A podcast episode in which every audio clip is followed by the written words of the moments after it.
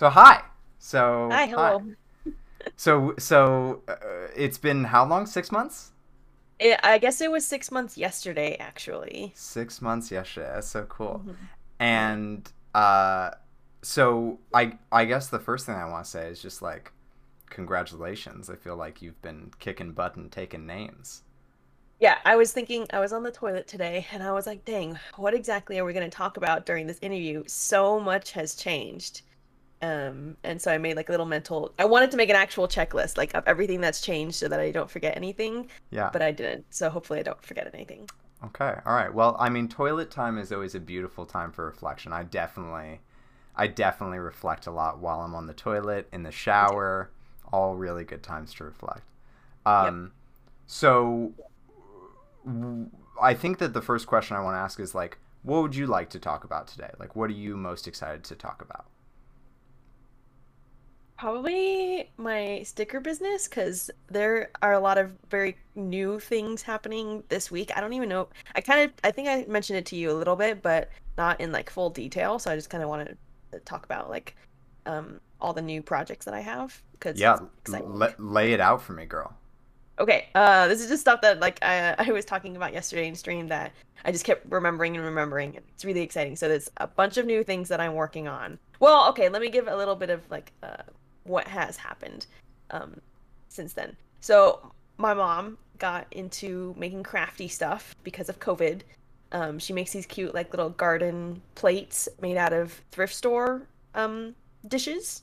Um, and she makes these like little garden stakes that have like little jewels along them. And so she's been going to boutiques and like trying to sell them. And so I've been going with her to kind of emotionally and not financially, but I'm definitely doing most of the sales work because she doesn't really know how. Um, and so I've been bringing my stickers to that as well, just to kind of, we have like a whole booth of just miscellaneous craft items.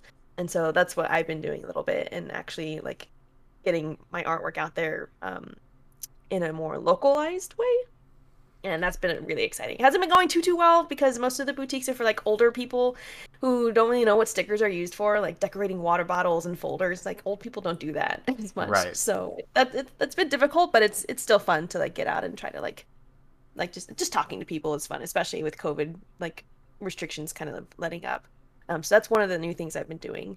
Um, because of that, um, I've been doing a couple uh, like projects for um, like different charity foundations. Uh, so one of them is the Linda Blair Foundation or World Health Organization. No, World. I don't remember the other name, but it is the Linda Blair Foundation um, for the actress Linda Blair from The Exorcist. Um, and she has a sanctuary uh, out in like Leona Valley where she um, takes in like dogs who need homes and uh, mostly like bully breeds, so like the misunderstood, like pit bulls, bulldogs, stuff like that Yeah. Yeah. and uh, tries to find them homes. So a lot of like animal care kind of stuff. Yeah. And so the lady that um, was running this boutique is one of her really close friends. Go on, Tiny. And um, so she wants me to to do a bunch of sticker designs of bully breeds that she would that that they would sell on their website. So um, wait, wait, wait. She is the exorcist chick? the lady that runs the program, she hasn't talked to her yet, but it's her friend who who helps to run everything because Linda's got a lot of stuff on So her you're plate. like Yeah. you're like one degree of separation away from like a superstar actress. yeah, yeah. So like it's totally likely that you might meet this superstar actress chick. It it is very likely, yeah. So That's fucking cool. I know she, it's it's really exciting, and so um she wants me to make a couple more a couple more sticker designs, and she's gonna um hopefully get in contact with me soon, and um she it'll be something like a a, a- a consistent thing. Like I'm not just doing the designs; I'll actually print them out for her, so she doesn't have to go through another like third party company that actually makes the stickers. right. Um, so that'll be something that I consistently take care of and like bring in extra income. So that's the first thing. I'm very excited for that. I had a pit bull, uh, a Great Dane, and a pug sticker that I designed. Um, and so I'm going to be picking out a couple more popular breeds, um, which kind of leads me to my next point, which Okay. is um, doing more like custom portraits or custom sticker designs for people's pets. Um, I know last time we talked about um, like trying to choose a good middle point of getting paid what I'm worth, but also being able to make sal- sales. Right. um, and how difficult that can be when it comes to making stickers because like I put in a lot of work to make the design, but if I'm only selling it for you know six to ten dollars, it's not really worth it. Right. Um, and so I kind of uh, put in the back of my head to to start my custom designs at fifty dollars for per design and have it include a couple stickers, and then that makes it way more worth it. Um, and that's like not an issue for me to offer anymore. Like at first I felt kind of weird about it, but when I got a couple people at this last boutique asking about sticker designs um, of their own pets, um, I was very easy easily able to say fifty bucks a design, and that's that. And that felt really good. For sure. Yeah. Awesome. Any a- anything else before I sort of like I, I the reason you've seen me typing is because I'm taking notes. Anything else Okay, good because before? it's a lot. Yeah, yeah, yeah. Anything else before I sort of like dive in and start like asking you questions? Yeah, so uh, let's see. Another thing that I'm working on is um, I I had a friend who who is a dear friend of mine who is in a plant ecologist. So uh, we have uh biology classes together. That's how we knew each other. Yeah. And he got me in contact with another friend of his who is starting up a t-shirt company and they their focus on um, like California native plants and animals and like talking about like awareness and education of like rare species and things like that. And they're also uh, ecologists. And so I've been chatting with them, and they want me to make sticker designs for them and also t-shirt designs for them. Awesome. So I'm going to be on a t-shirt company now, uh, a website. Awesome. Um, so that's very exciting, and that's going to also be something consistent that they uh, want me to make the stickers for them. Um, I don't have to make the T-shirt logo, like the cutouts, and then they like make the stickers, the the, the T-shirts themselves. I'll just send the the, design to their company that makes the T-shirts, uh, but I get to, to get to design them, and I'm also doing fifty dollars fifty dollars a design on that. So that'll be consistent income as well. And um, yeah, that's it. Okay. And then um so that's all incredible. And then what about your content creation? What about the content creation side of things? Like mostly like on Twitch. I like mean, what I've been doing on that. Okay, whatever, well, um, what- what- whatever I'm- you've been doing. I don't know. I don't know all that you've been doing. I know that you have been on Twitch. I don't know. I don't know what else is there. So uh, I'm not doing too much more other than Twitch right now. It's just it's difficult. Um, oh, I did get a job promotion. I'll just mention that real quick. I got a job promotion, so I'm actually a researcher now instead of just a technician, which means I don't have nearly as much time sometimes. And so Yeah. um, I'm trying to balance that out with working on my artwork and streaming and things like that. Um, I was doing pretty good at streaming at least once a week for a while. Mhm. It kind of sometimes now it's like every other week, um, but sometimes I do multiple times a week, and that's been pretty nice. Um, I, w- I set a little goal for myself on my stream to try to get to 300 follows before this interview specifically like a little goal like uh, i don't even know what i was at before the like at the first interview and i wish i knew so i could see how much i've grown since then. Um, but clearly i've grown. Yeah, um, Did you and reach so that's it? been a, uh no. I'm at 258 uh, nice. so i am getting very close. I think i could probably reach it in a, a couple more streams. Um, Yeah. But uh yeah that's my next my next goal right there. Um awesome. yeah devin and everyone have been incredibly supportive with like um, gifting subs and re- and subscribing and everything. So i've been able to unlock f- several like emote slots. And so i'm also trying to work on um, more emotes for my stream. For sure. um, my friend said i should try to make my own alerts as well. So that's going to be something i look into. And then i have a couple people asking me to make emotes for them also. Um, so i have a lot of like just little projects i'm taking care of Nice. Yeah, I mean it's it sounds like it sounds like you're um, doing a really amazing job of sort of like diversifying, which is f- like a fantastic practice in business. Um, cool. It, uh, any. I'm echoing. that could be me try Hello. Hello. Okay, I think I'm better, better? now. That was weird. Um, uh, anything else before before we dive in? Okay, one more thing. Okay. As you can see, I'm in a completely different room. Um, I remember I was upstairs last time, and Yeah. uh, since November, I got to build my own computer. Um, and that also opened up content creation because I was actually able to start streaming non-retro games. And so you're talking about diversifying. Uh, Yeah. I definitely have been able to. I play a lot of Planet Zoo, now and I do a lot of like an- like what I've been wanting to do, like animal education. Like we'll just sidetrack and get on random conversations about. Uh, I the, the the one that stands out to me is whether spiders have gender Mm-hmm. or sexuality and stuff like that. And then we got we got we get into all these different to- topics about like sexuality in mammals and primates and and like non-mammals and things like that. And we just get into all these cool tangents, and that's been really really enjoyable. And since then, I um, joined a a Discord group called the Knowledge the knowledge what are they called? The knowledge fellowship. And they're a bunch of education uh, educator streamers um, who stream like their lessons and what they know about as, as as experts in their field. And so that got me really excited about going into more um, education Totally, because you have sort of a, a like a model to follow, so to speak. yeah these people like they have phds they're teaching their regular classes on twitch um i follow a bunch of i didn't even know science and technology was a uh, um a t- like a, a category on twitch uh, and that like Yeah. blew my mind i started by following a random uh, paleontologist on twitch Wow. who just talks about dinosaurs all day and then i got, I got in, introduced into this group when i said that i was an educator as well um it makes me feel feel a little scared though because like i said all these are like masters and phd streamers and here i am with just a bachelor so it's like am i really qualified to teach this kind of stuff but not i mean like yeah like i, I know stuff not Yeah. i'm not an expert but like i know some things that can help in conversation Yeah, and not only that, but like, um, there's a there's a streamer. Her name's Maya,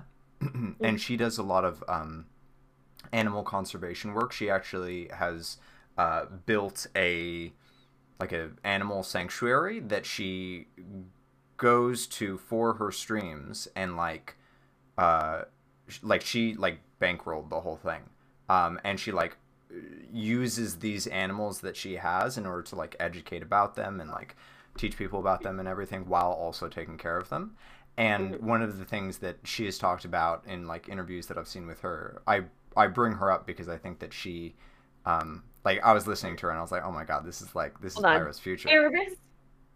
Erebus no!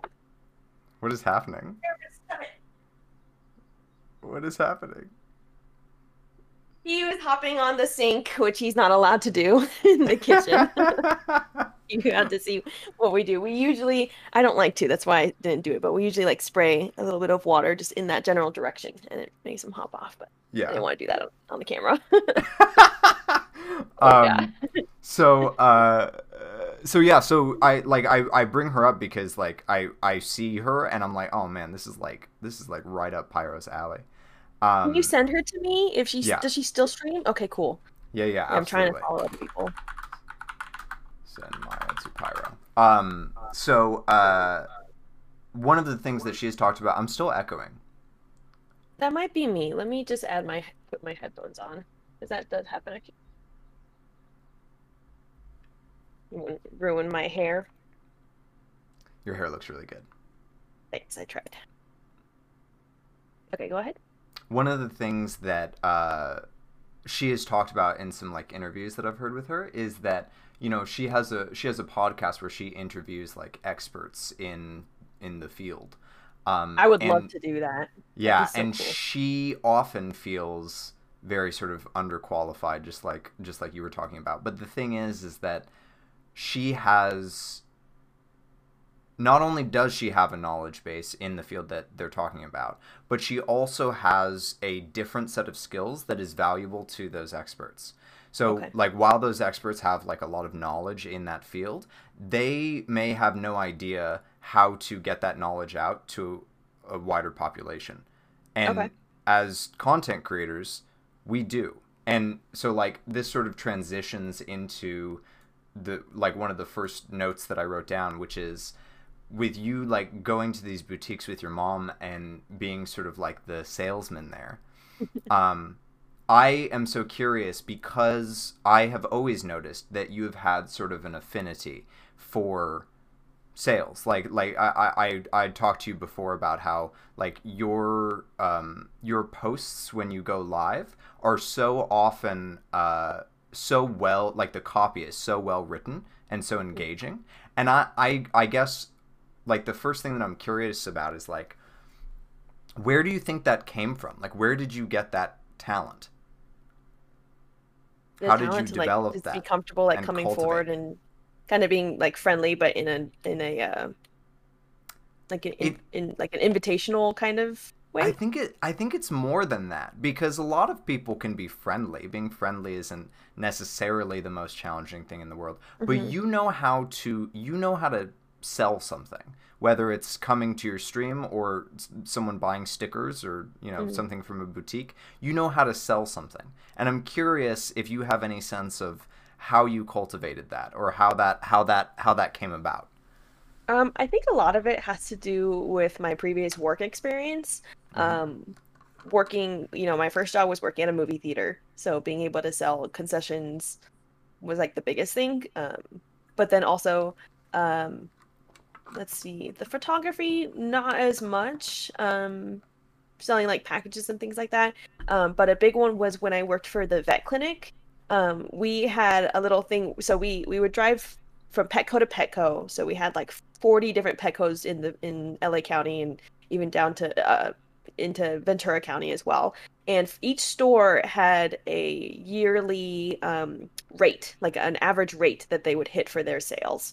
Um, and so like if you go to Beverly Hills, the the rate that, that people will spend on their pets is going to be way higher than in like Van Nuys, just Right. because people are can afford to to spend more money on their pets. And so depending on which store you went to, you had a rate that if you beat, like if you encouraged and almost like incentivized people to to to buy more flea medication or grab that extra microchip, like all these little things to take care of their pets. First off, it's taking better care of your pets, but also it's increasing the rate that or the amount that people would spend Mhm. if you beat that annual rate, we would get uh, a cut of that. We would get $15 per store. And so there were days when like it, obviously it still depended on the on the parents spending the money. It depends on the customer wanting to listen to your sales.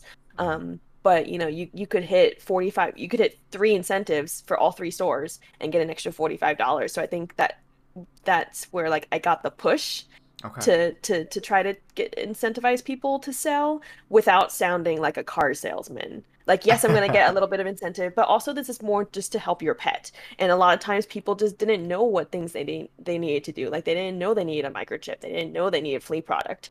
Um, and so it was it was combining like me getting the incentive, um, people getting taking care of their pets, and then oh, what was the third one? and me bring just bringing education like awareness uh, to the parents as well because a lot of the times that people just didn't know about that i think that was a really big a big um, helper for gaining that skill So and then s- also go ahead.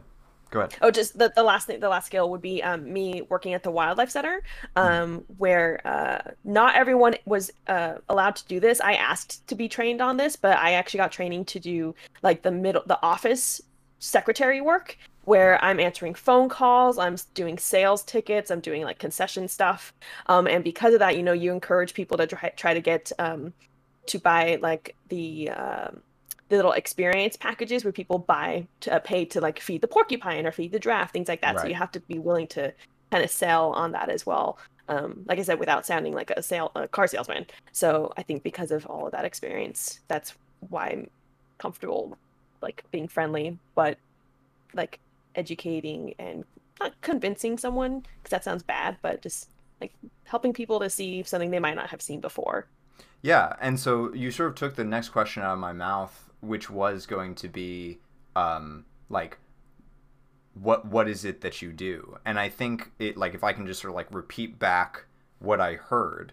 What I heard was like uh the difference between someone who is just like a car salesman and someone who is like authentically good at sales is that like you actually believe in what you're offering. You actually believe that it's going to benefit the person that you're offering it to like provide them some value. You put like a super high value on education because like half the battle is just that like people don't really know what they want. And so being able to like educate them about it j- j- just having that education is a huge plus to like getting them to actually like make a purchase or like come to your stream or like whatever. And then what was the last thing? Is there one more, or did I did I get it? Well, it kind of depended on the on the job, but yeah, educating. Um, like I I and like I like you know me, like I love educating people. Like even if they don't buy it, at least now they know the next time, like Right. oh, you know, they can consider it. Be like, you know what, I did hear that microchips are actually really help- helpful for their pets. Yeah. Um, I think that's like the biggest thing. Um, and then like taking care of their animals, and then, uh, I don't know what the last one was. Yeah, I think I just I just think that that you you have sort of um you have sort of naturally stumbled upon what I recently I forgot to clip in my headphones. You you have sort of naturally stumbled stumbled upon what I recently uh, read about, which is that when you make a sale, you're like you're not actually trying to offer the customer what they're asking for. You're trying to offer the customer what they actually need. So like the example uh, in the book that I read about this was when somebody comes in asking for a hammer, they don't actually need a hammer. What they actually need is holes. Like they actually need something that is going to make holes in walls. And so as a salesman, like it's your job to sort of like educate them on what the best possible thing is because if you if you just sell them a hammer, you know, like they get a hammer, they leave, and they have an ordinary experience. But if you like, like for uh, another example that he gives is like, um, if a father comes in to get like a bike for his son, and you take the time to find out a little bit about his son, and instead of offering him the most expensive bike that would make you the most money up front, you offer, you say like, hey, like, you know, your kid is probably going to grow out of this bike in a couple of years. Your kid is, uh, you know, uh, he's probably going to bang up this bike a bunch because you know he's brand new. It's, you know, he's probably gonna there, there's there's probably going to be some some tumbles on the bike, and you get him a better deal on the bike. All of a sudden, the next time he needs to get a bike, like the first place that's going to pop into his head is like that great experience that he had, where mm-hmm. instead of selling him the most expensive product, you sold him what you thought was actually the best product for him. And so that's really what I'm hearing from you too. Yeah, yeah, it's it's re I'm really glad you brought that up. It reminded me, I totally forgot that I would do this. When I worked at Vetco, I'm just gonna toot my own horn a little bit. Like Please, if it wasn't that's what this was a interview is all about. I love it.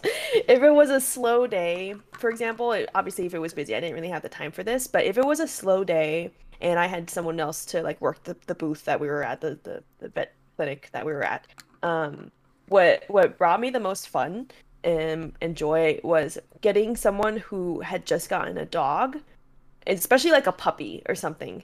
Because when people get puppy, they don't often do all the research into what it takes to own a puppy.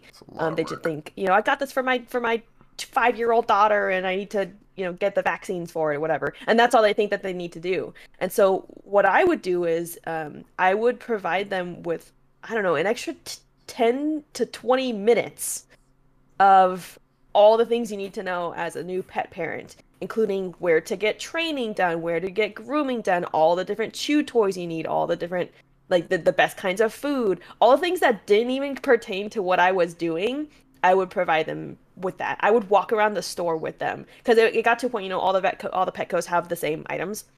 It got to a point where I knew where everything was located and I knew what the best things were based off hearing what the veterinarian would say because sometimes the vet would go out with somebody but you know they're usually busy. So i learned what the best things were for a parent depending on the dog type depending on how old they were. Um, and so it, that brought me a lot of joy was being able to, to help parents and know that they're making good choices for their pet um, you know, if they pick out um, a puppy chow brand versus like science diet, the science diet is the way to go. But a lot of parents don't know that. They think because it says puppy chow and it's got bright, colorful colors, that it's the health, it's the, the the recommended brand. But it's like, no, you want the boring brand, and that's the one that's gonna help your dog live longer. You know, stuff like that. So I would always like, I I helped parents a lot, and they would be so happy that they got so much extra um, help that they wouldn't have gotten otherwise.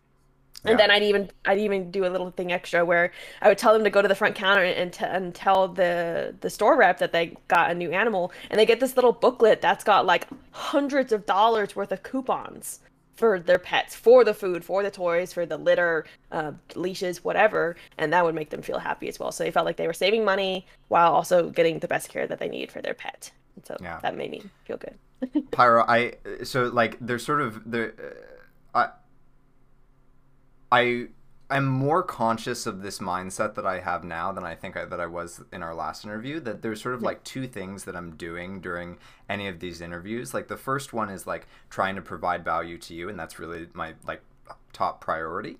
And then mm-hmm. the second one is just you know like this is a public forum, so like p- providing value outside. And I think that what you're saying and you know what you're talking about is just so immensely valuable for not only for people to sort of like learn about how to sort of like market themselves as content creators or as you know like entrepreneurs or whatever but also fighting against this stigma of that that if you try to make any money with something that you're passionate about that you're a sellout. Because i think that it's very clear from the way that you're talking that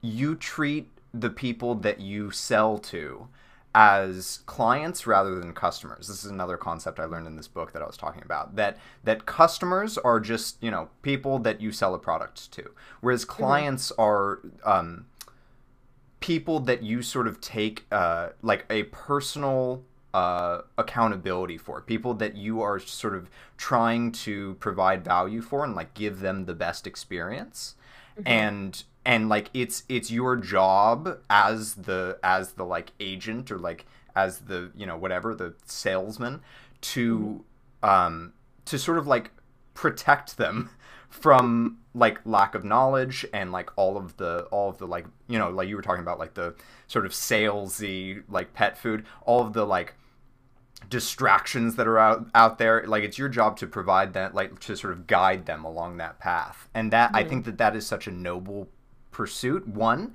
and two also makes you so much better at being a salesman or you know selling your product or like whatever Yeah, I feel like like keeping it out of your mind that you're gonna get the incentive. Like there, yeah, there were so many times that we didn't get the incentive, and you know that kind of sucked at the same time. But knowing that you you know you provide someone with a good experience, I feel like is is far worthier.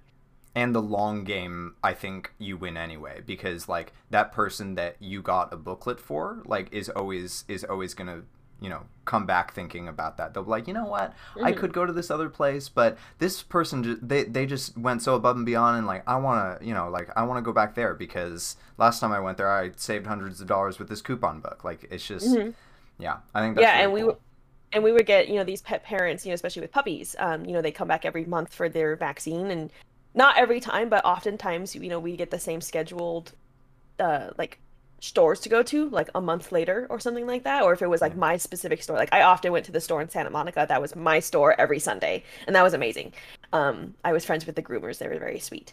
Um, but coming back a month later and seeing how, oh, the puppy's grown, they're there with their family this time, and like they remember who I am, and it just it's it's building that relationship even as like you said as a client and the store rep or whatever, whoever I am.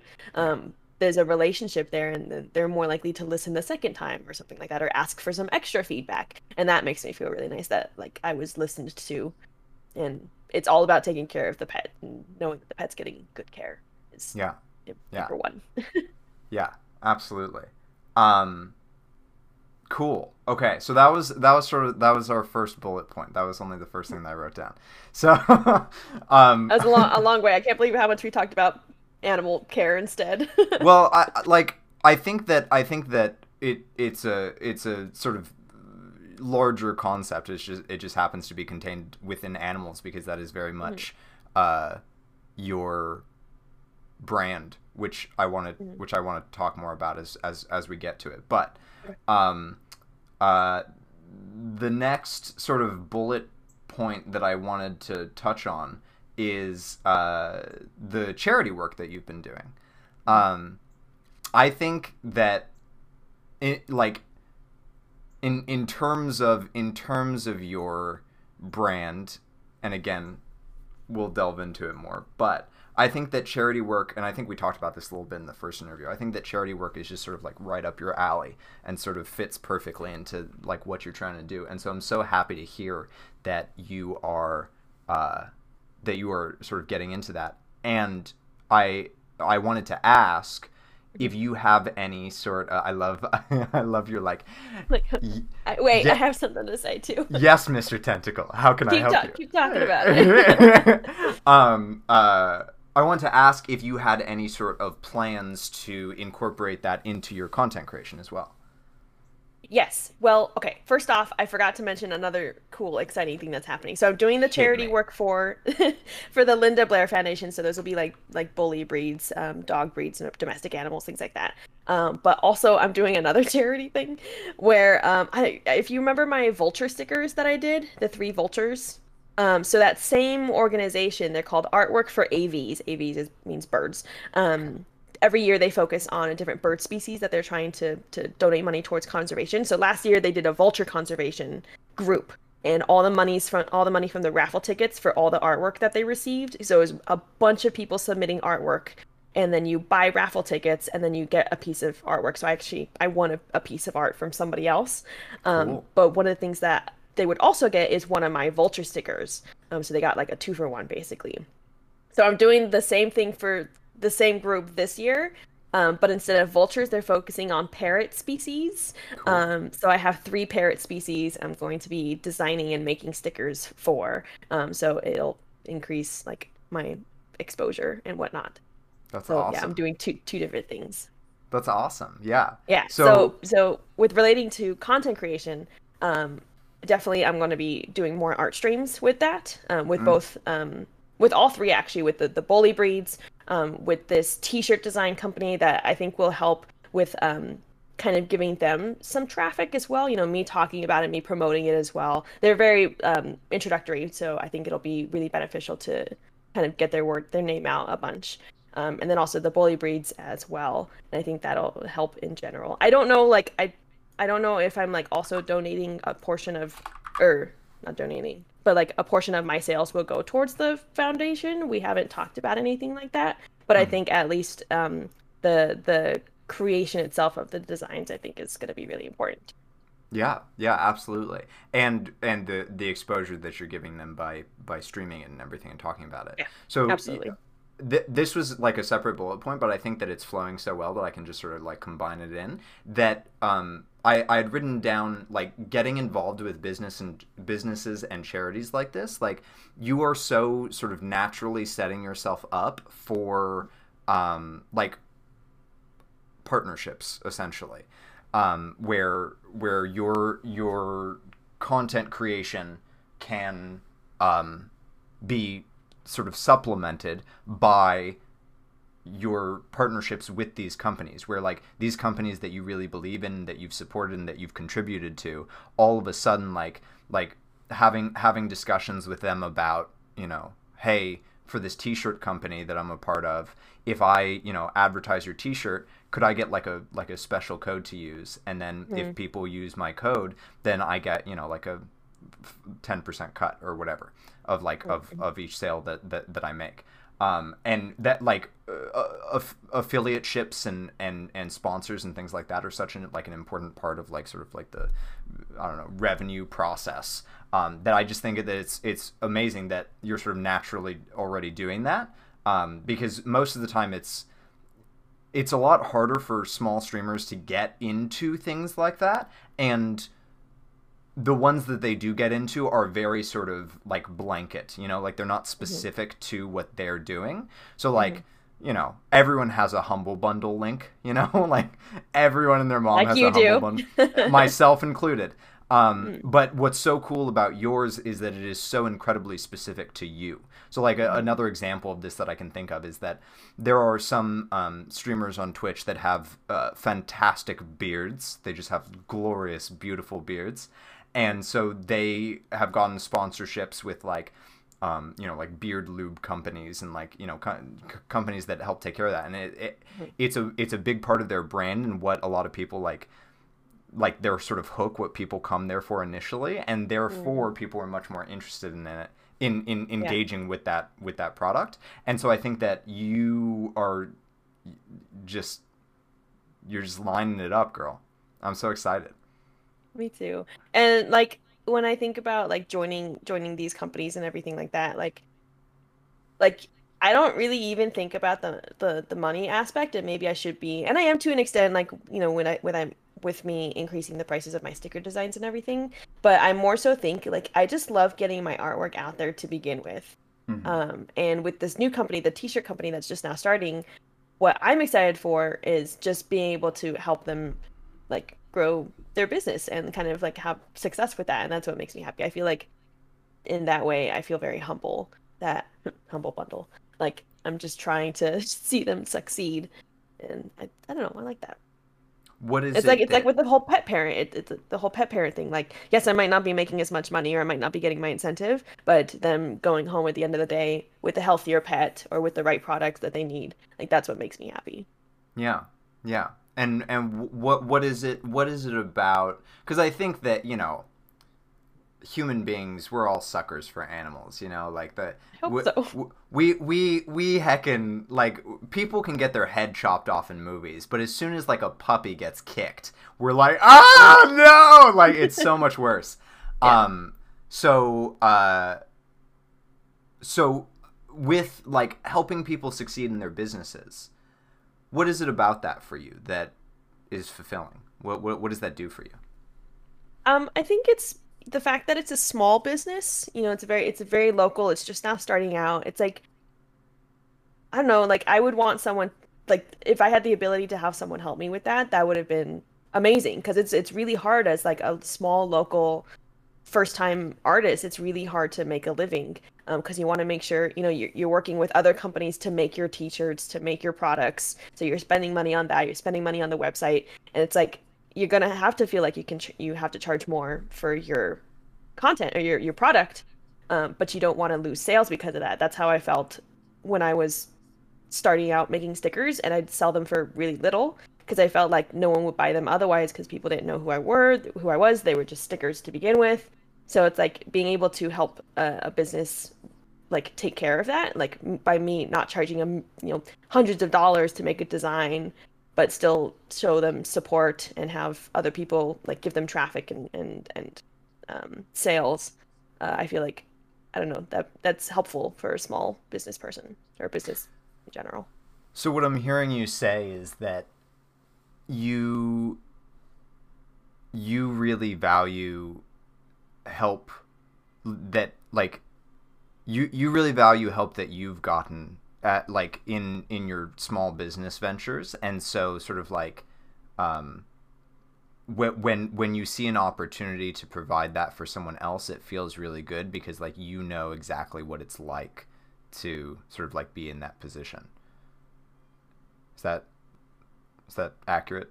Yeah yeah. Okay okay cool cool. Um yeah i love that.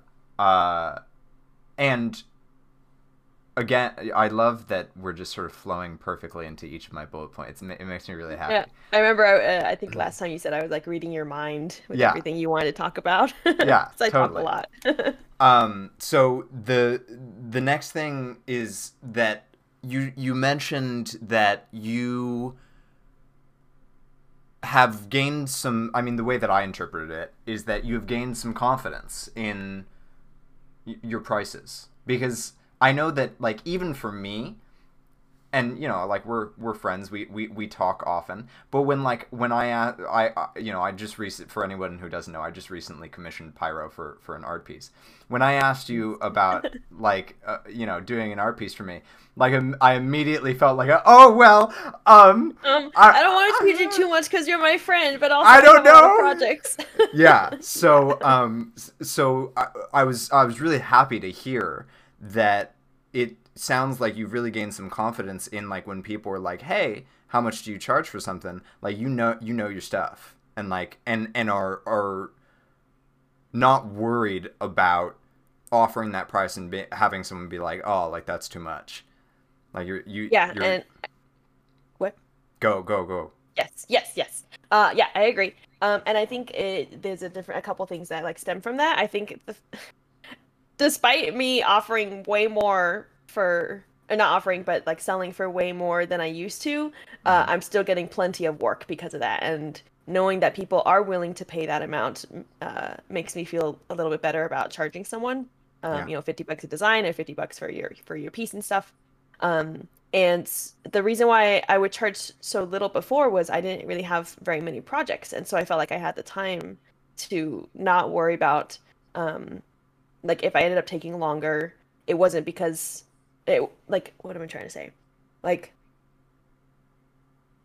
let me start over. So yeah, I didn't have a lot of projects, and so it wasn't really a lot of like if I didn't wasn't making a lot, it wasn't a waste of time because I didn't have anything else to occupy that time. If that makes sense. So the fact that people are are willing to spend a little bit more money or what I'm offering, um, yeah, I don't know why I can't finish this thought.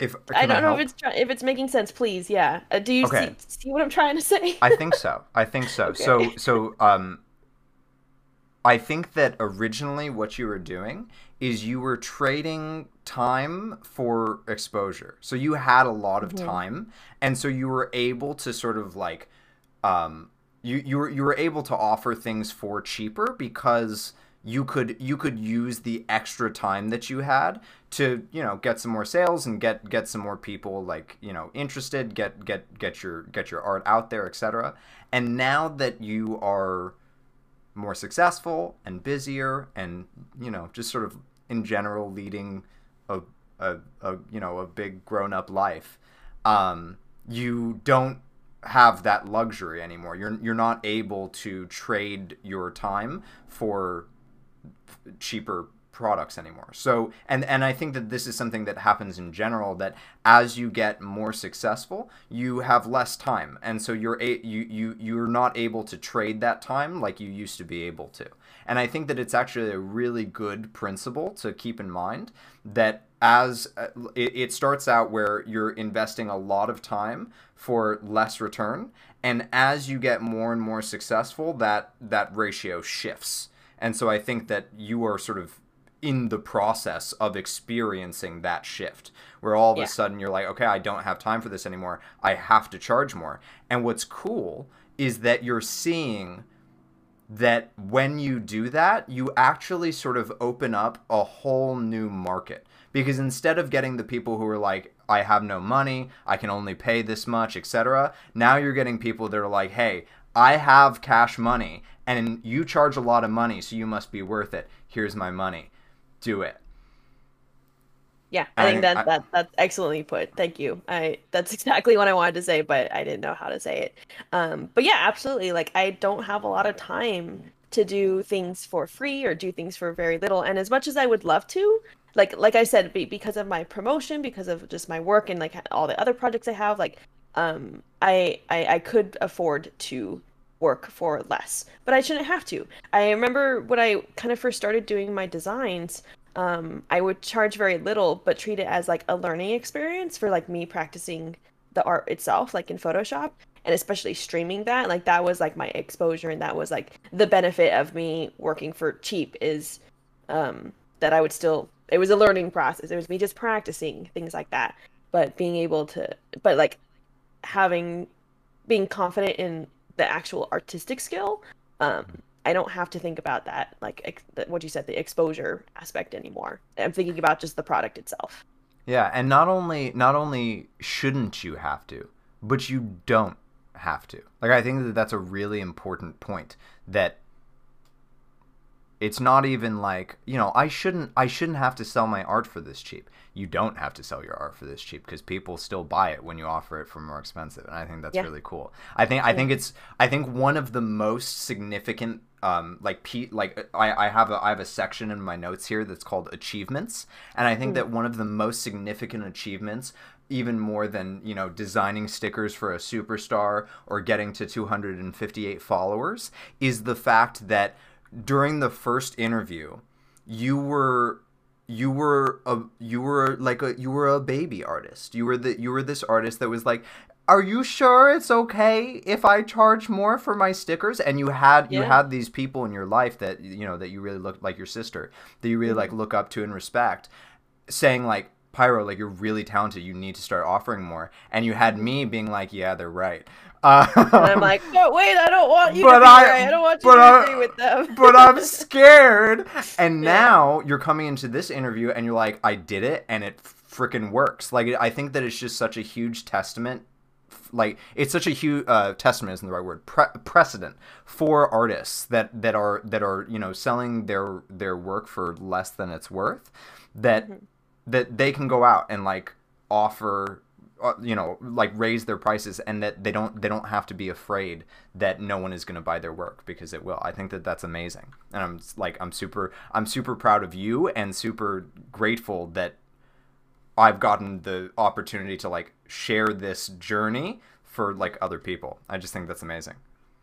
Well thank you. Like i think without that talk without the last interview like i I might have considered raising my prices a little bit, but it would have it definitely would have felt awkward.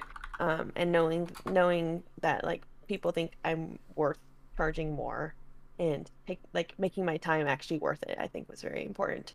Um, to kind of like convince myself. And just sort of I don't know from a cheesy emotional standpoint, mm-hmm. like I don't know when when you said knowing that I'm worth it. That, like, one, I feel like I heard some emotion in your voice, and two, like that hit me. You know, like I, I, I, I felt feelings when I heard that. I'm feeling feelings right here, right now. yeah, yeah, yeah, exactly. Because I, I, I think that whatever kind of art we engage in, whether it is content creation or whether it is, uh, you know, drawing, painting, uh, what, whatever whatever it is. I think that art is really just sort of like activity plus passion. I think that what we are putting out is some sort of extension of ourselves, and so when people, and I, I think that money is a very simple way to show value to say like I value this. It's it's sort of like a symbol for value in our society, and so when you raise your prices you're not just making more money. You are you you are you are getting a literal representation that people value you. And I think that's really beautiful and amazing.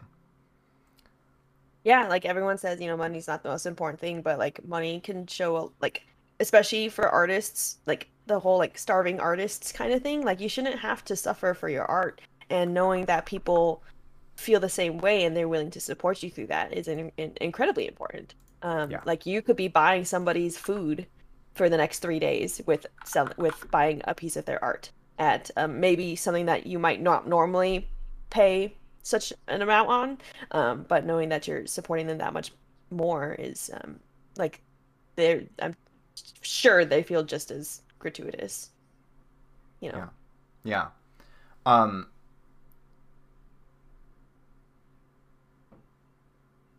okay so the the last little the la- the last bullet point here is sort of a section, which is the Twitch section, okay. and uh, I uh, I think that the the first thing that I would like to go into is um, is your Planet Zoo incentive that you came up with. Can you just tell everyone about that? Yeah the this is something i wanted to do way before i started planet zoo. Um i know that like a lot of a lot of like beginner streamers do something well i mean even like the big name streamers sometimes will do this where um to incentivize subscribers they give them uh, a present or like there's some streamers that will like write their someone's name the, the, the subscriber's name on their arm or on their body somewhere. Or um my uh, a couple of my friends they do like the little avatar characters that are on your screen or a sound effect or an intro something like that. And i wanted to do something different um, that that also showed my support. And i feel like it kind of goes back into the whole like investing time but it's it's video virtual time. So it's it's different because while i'm working on the enclosure i'm still streaming. And so it's like a two for one. Um, but when people subscribe they get to pick out an animal from the list of animals in planet zoo which i have all the expansion pack, so I have a lot of animals to choose from, um, and I will build them a custom exhibit in our little subscriber zoo. I actually built another zoo. I, I actually haven't worked on it yet because it got really busy. But I have a I have a new zoo because this one's getting really full. Um, I have a new zoo called our event zoo, and it's for special events like my my 12 hour stream that I did, or any sort of like holiday special stream like that. It's a specific zoo just for that because the other zoo is getting really crowded um, because people have been really, really uh, supportive, and so we have a lot of animals there. Um, and so if people subscribe, yeah, they get to pick out an animal, um, and then if somebody adds to that animal, then I build them a better exhibit, a more decorative or bigger or something like that, just to kind of show my support because I don't want to build them a brand new enclosure for the same animal. Um, and then it usually encourages people chatting about that animal. Um, so Planet Zoo is very much about um, educating also. So there's the Zoopedia or their their encyclopedia of all the animals they have, and it shows their like um, their uh, status for like endangerment, like how close they are to being endangered or threatened, things like that. What they're uh, threatened by, whether it's pollu- uh, pollution or um, uh, deforestation, things like that. And then they just talk about the animal in general. So we usually will go through that animal, um, and I'll give some cool facts about the animal that they that they picked, and that leads into a whole nother conversation as well. So it's kind of tying in my love for educating uh, with support for the person picking out their animal and then getting them hype about it and then also playing the game as well. Yeah. So um again killing it with these concepts that you that you stumble upon and, and like capitalize on. One of the like m- one of the best tools for like sort of um exciting your community and getting your community involved and like like monetizing your content is m- making them feel like they have ownership over something in the stream. This is why alerts are so powerful and popular is because all of a sudden like something that they did make made something happen on stream and like mm-hmm. you know most of the time the streamer will like shout it out or whatever and that's mm-hmm. really exciting and really powerful. And so like this is like like they get they get to be they get like a, a literal piece of land in your stream. Mm-hmm. That's so cool, and they get to like name an animal. Like that's that's so rad, and such it's such a such a powerful concept. And then um, one one of the other things that I wanted to touch on that I think ties in in an interesting way here is that um, you talked about your event zoo and I think that one of the things that you've done that is really going to be an asset for your content creation is that the monetary aspect of it, like it can be nice, but it really doesn't affect you very much. Like be, because because you are um, climbing the ladder in your personal life, so to speak. Uh, you know, like moving up to to to researcher you are not in any way sort of like beholden to your audience you know to support you like you can you can just sort of like make your art freely and do whatever you want and so tying back in charity work i think that one of the like really powerful things that you could do on your stream is for these events that you do if you plan a couple uh, if you plan a couple around charity work, so like I, I don't know for an anniversary stream or a birthday stream or whatever, if you plan a couple around charity work, I think that um, because you don't have this sort of like oh like I need to use these events to make money, um, y- you will you will be able to one do something and most importantly do something really impactful and important for you know the thing that you believe in and and and support so much, which is animals and like animal conservation and all that sort of thing. And then two, you, you'll also like charity streams are fantastic for like exposure and like you know getting getting people to know you uh, and getting new people to find you. So uh, I I just think I, I just think that planet I can't I can't emphasize enough how brilliant I think that the Planet Zoo play was, and mm. I think that uh, that it still has like even more potential. I think you can you can keep building on it, and it's gonna mm. it's just gonna get better and better, and I'm super excited about it.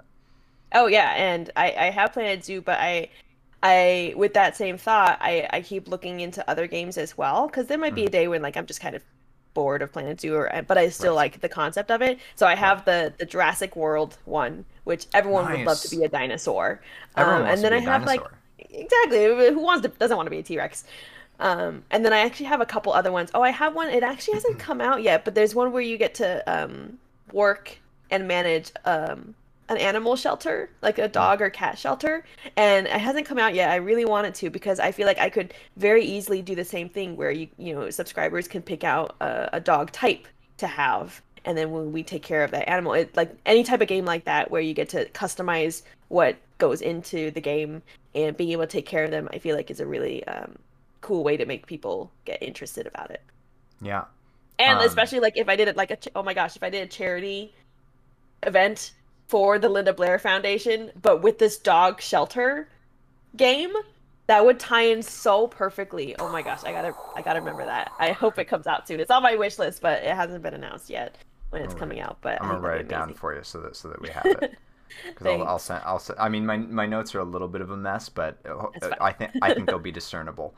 Uh, so charity event for is it Linda Blair? You said Linda Blair Foundation. Linda Blair Foundation with shelter game. Yeah. Okay. Um, my keyboard broke partway Oh, through this interview, so I'm taking notes on my phone now. Okay. Uh, um. So uh, okay. So then the next thing that I wanted to talk about is um. You had talked about streaming slash content as education, like this sort of like science and technology category on Twitch, and I I just I just get really excited about this idea because I personally think, and I mean I think that really everyone thinks this like that's why it's like on every major political platform right now is that like our education system is like archaic and it's a mess and it's not good and it needs a lot Oh, of yeah. help. And Yeah, one of the, one of the, one of the things that I heard recently from you know my boy Devin Nash Devin Nash. was that um was that he thinks that the future of education is actually in content creation that that in the future kids are going to be learning from you know like people on Twitch, people on YouTube, etc. And Mhm. if that is the case, and I think it makes sense in a lot of ways because I think that in many ways they're already doing that.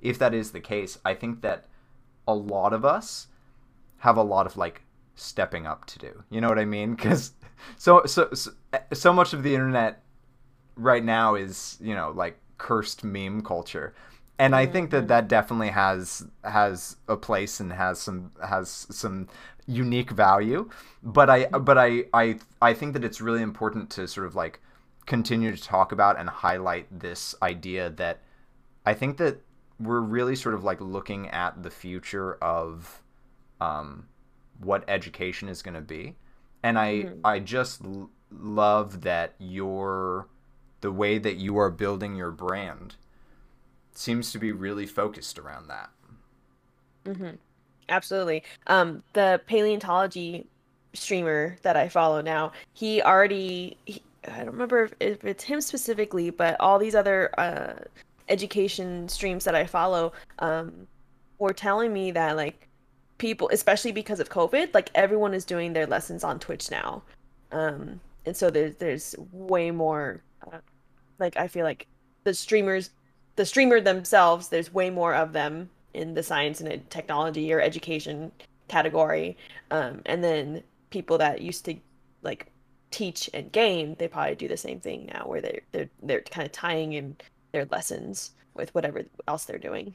yeah and obviously you know like covid uh, has been horrible in so many ways but i do think that in a lot of ways like I, I notice it in sort of like a microcosm with my company where my company was stuck in like i don't know like my company's been around since the 60s and i think that my Mm. company was probably stuck in like the 70s like the Ooh. the program that we use to like look at all of our policies is basically a command prompt. Um and yeah.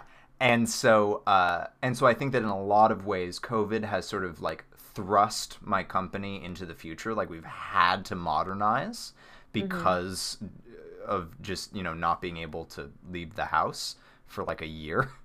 Um and so and so i i i, I didn't i don't think i ever had put it together this clearly in my head until just now. But I think that it's not just my company, but that that has been actually happening everywhere. That this idea that like content creation is the future of education, mm-hmm. I think that COVID in a lot of ways has actually like helped to Heard thrust it. that yeah. into existence, which I, I think is really fascinating and cool and weird and scary and all those things. Yeah. Yeah, yeah. I mean, if you think about like all the teachers, you know, back in like high school and, and middle school have who have no idea how to like operate a projector and stuff like this, and now they're expected to use Zoom and smart whiteboards and all this stuff, um, right. just to do a regular lesson. Like everyone, yeah, even like older teachers who are about to retire like they have to kind of grasp this like new technology new it's not really new it's not new for us obviously but this new technology um and yeah i think i feel like it pushed um it pushed education back into the present i guess because i felt like it should be like we should have been doing this kind of stuff uh, a while ago because the internet's been around for however many decades it's been around but we've not really utilized it this much. Right, because we were still teaching like they did in the 20s. Like, um, I have I, I I I had too many thoughts and my my brain short circuited. I'm always like that. uh,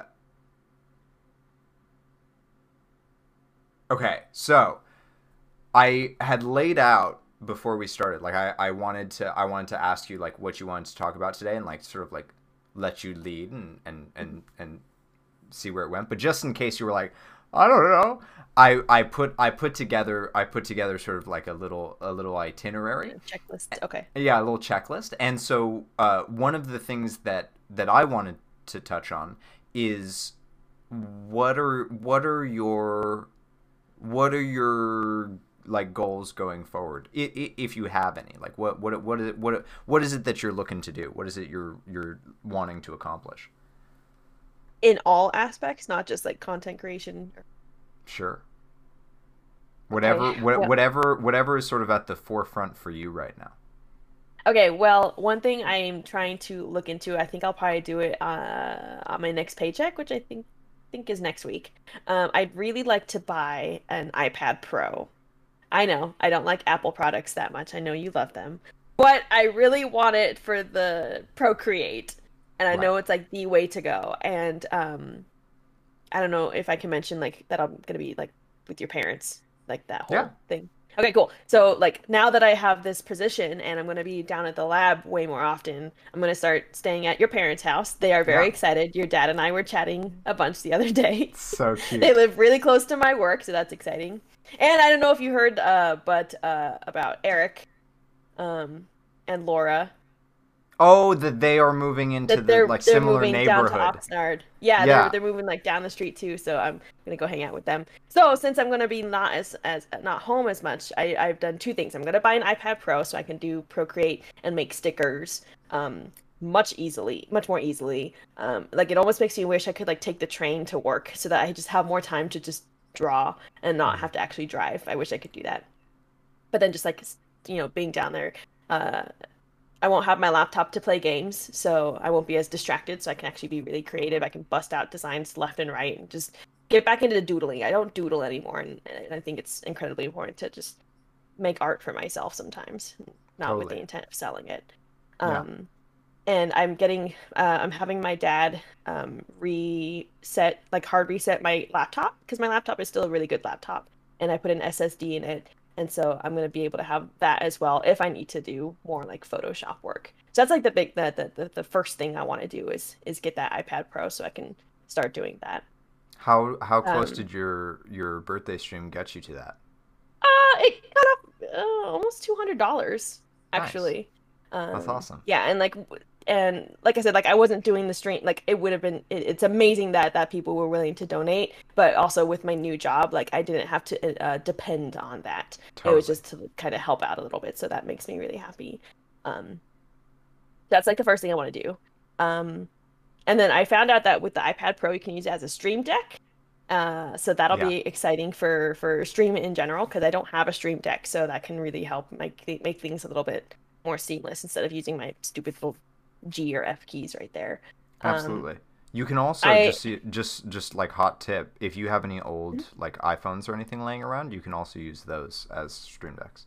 I do have my old iPad, but it's an old one. I don't know if it would work, but You should that. check out the That'd be really compatibility nice. because it's not it's Yeah. not a super intensive program. This is this is my old iPhone, and uh, it it um I'm not sure how old it is. It has a fingerprint sensor, so it's relatively old. Uh, Okay. Because now they're all Face ID. But anyway, Yeah. um, and and it, it it works perfectly. So it, it doesn't. Okay. It's not super intensive. But anyway, go ahead. Oh, good to know. So, um, so with stream, um, I, I, my work is still kind of the schedule is just kind of weird. Um, we are hiring someone else so that I don't have to ever go to CSUN except on days that we have like a, uh, the, I don't have to go to the vivarium specifically where we house the rats unless we're doing like a test there. Most of the time, I'm gonna be at the lab. Um, so hopefully my schedule kind of evens out. It kind of is now. Like I hardly go in on the weekends, so that'll be nice. Um, so I'm hoping that I can have a much more consistent stream schedule, um, and actually stream, you know, two or three times a week. Um, keep it consistent on the time, and then branch out and play some other games as well, which I kind of have started doing. Um, we're actually I'm going to stream a game called Titan Quest with my friend later tonight, and so it's a brand new game. We've neither neither, neither of us have played it, so that'll be exciting. Um, so I want to do that. I want to kind of expand a little bit more on my schedule and on the games that I'm playing. Um, I, I actually, oh, this is something I'm I'm currently doing now. It's not a goal. Well, it's still a goal, but it's something I've been doing where I start stream with an hour of art first. Cool. So it kind of forces me to be productive. It keeps people up to date on what I'm doing, and I'm being, um, yeah, I'm being productive right off the bat. Um, and I, it's not something I have to like devote, you know, all of my day to working on it, just a little bit every day. So that's something that I'm I've been enjoying. That's really cool. And Yeah. so, uh, well, bef- before I before I go on, um, are, are there are there are there any are there any other goals you want to throw in there before before Um, before I? Yeah, one thing I wanted to do, I don't know how it's going to work, but one thing I was really wanting to do was with the iPad um, and Procreate, where it records your brushstrokes, I can actually make time lapse videos of my sticker making. And I'd love to put those on uh, at least YouTube. Well, okay, I probably want to do both, but I would I'd like to start a Patreon, but I don't know what el- what all I would include. And so if I did start a Patreon, I would want to include those time lapse videos. I think, um, but also maybe I'll keep the Patreon for like the education and the the the, the animal stuff, and then maybe I like do my YouTube for like my arts. I don't know. I don't know how I do it, but I wanted to at least have that content available. So that's another reason why I want the iPad. Okay, so you said you said Patreon. Yes. So you've unleashed the beast. I now have to like I now have to like take out all my tentacles and like like Oh put them all over you and be like Patreon, Patreon, Patreon, Patreon, Patreon. that's fine. Do it. Okay. so first of all, you should absolutely start a Patreon, 100%. Okay. Um uh and you should absolutely post your time lapses there. And Mhm. one important thing that I want to uh, impress upon you is that the philosophy surrounding Patreon is that it is a platform to support artists. It is a platform that is meant to make it so that like we talked about where you're not reliant on your on, on like selling products for your income Patreon the whole concept behind Patreon is that you have patrons that support you for being you and what you put out into the world and not for the what what the products that they get out of it. So Products are just a bonus.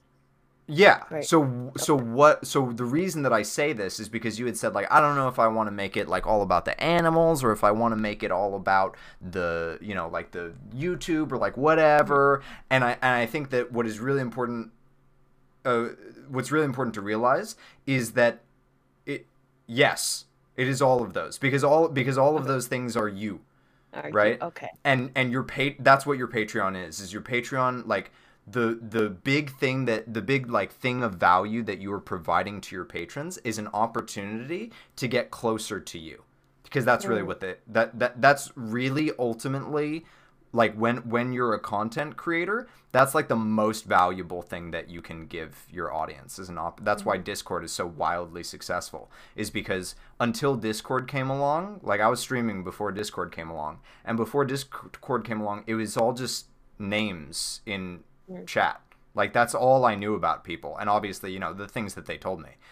Now i know all of my viewers voices i know all of their faces like it's such a it's and and they and they know mine and like can you know we they have access 24 7 and so like patreon allows you the opportunity to like show your show your business on the back end and like give people like a peek into like what you're doing and how your process works.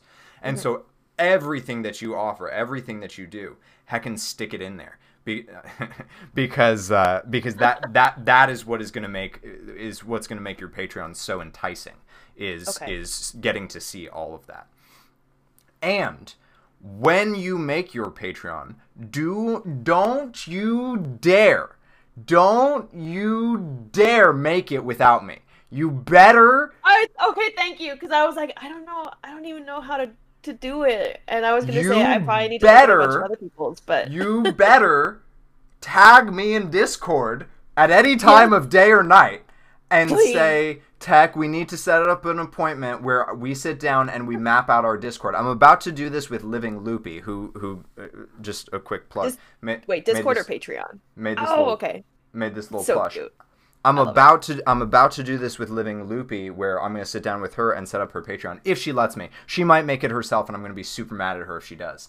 But okay, well, I already promised I will come to you. So Good. you won't have to be Good. Tag any time, night or day, tag me and let me know, and we will set up a date to do that because I one, I want to start doing this just because I think that every content creator should have a Patreon. I think it's super Mm-hmm. important. Like you will double your recurring revenue overnight.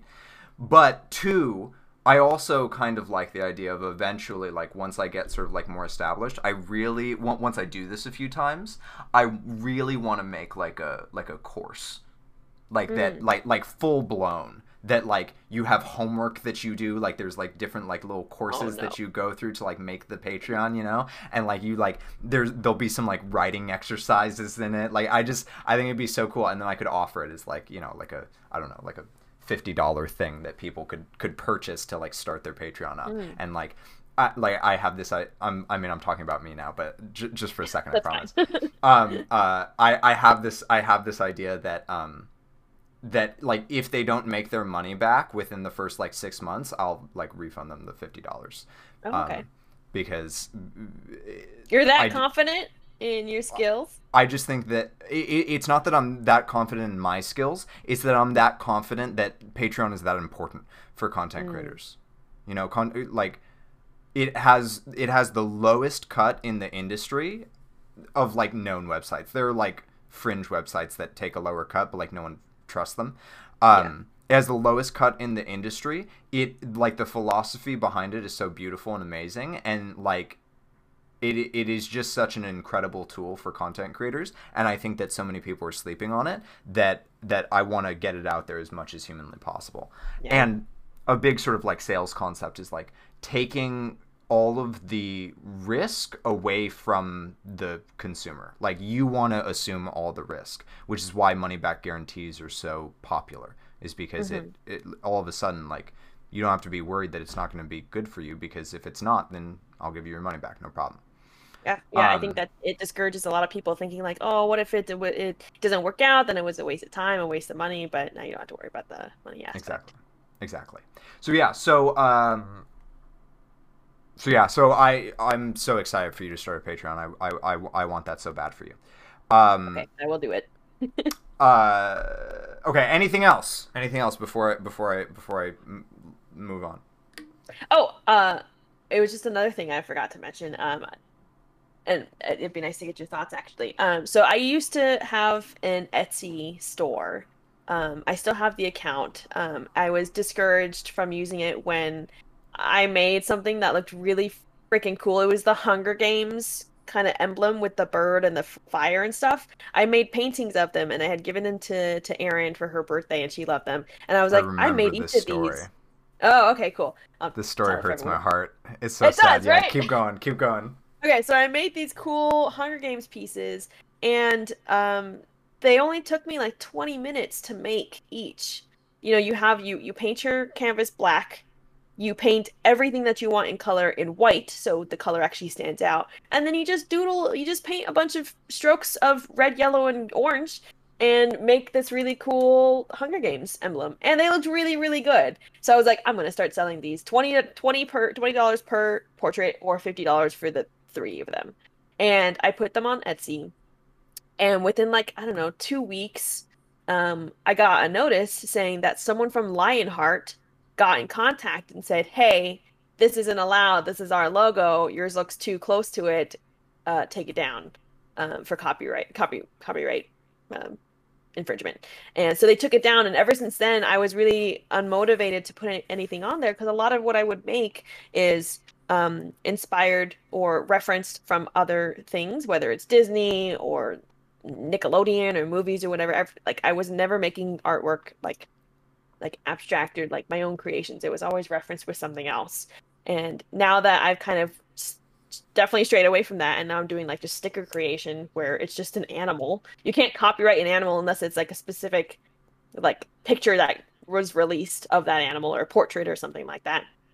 I feel like uh, I want to start doing that again on Etsy with my stickers, with um, my jewelry making because I forgot how much I enjoyed jewelry making until I did some for the boutique. Yeah. Um, and then any anything else. So yeah, I'm gonna start doing Etsy again. I'm I'm so happy to hear it. Yeah, because I think yeah. I think I mean like li- living loopy like her main her main cash cow is is Etsy, uh, mm-hmm.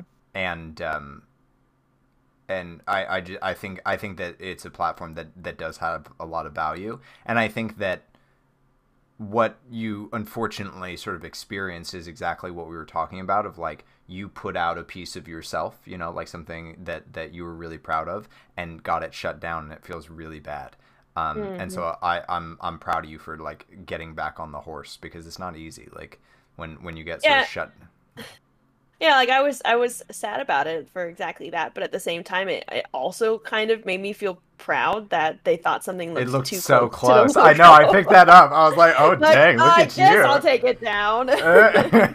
My art is just too accurate. Yeah. Cool. Um so i'm excited to do that. yeah yeah. Definitely definitely encourage. And and um yeah, all of all of these pieces are just gonna are just gonna like tie so beautifully into your Patreon. I'm I'm I'm drooling. Um, okay, yeah. Uh, okay. Anything else? Not right now.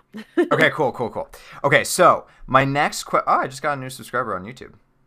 Oh, congrats. anyway, uh, so my next question is, um, so we were sort of talking about goals. And uh, it brought the question into my mind of like, what does success look like for you? I already feel successful.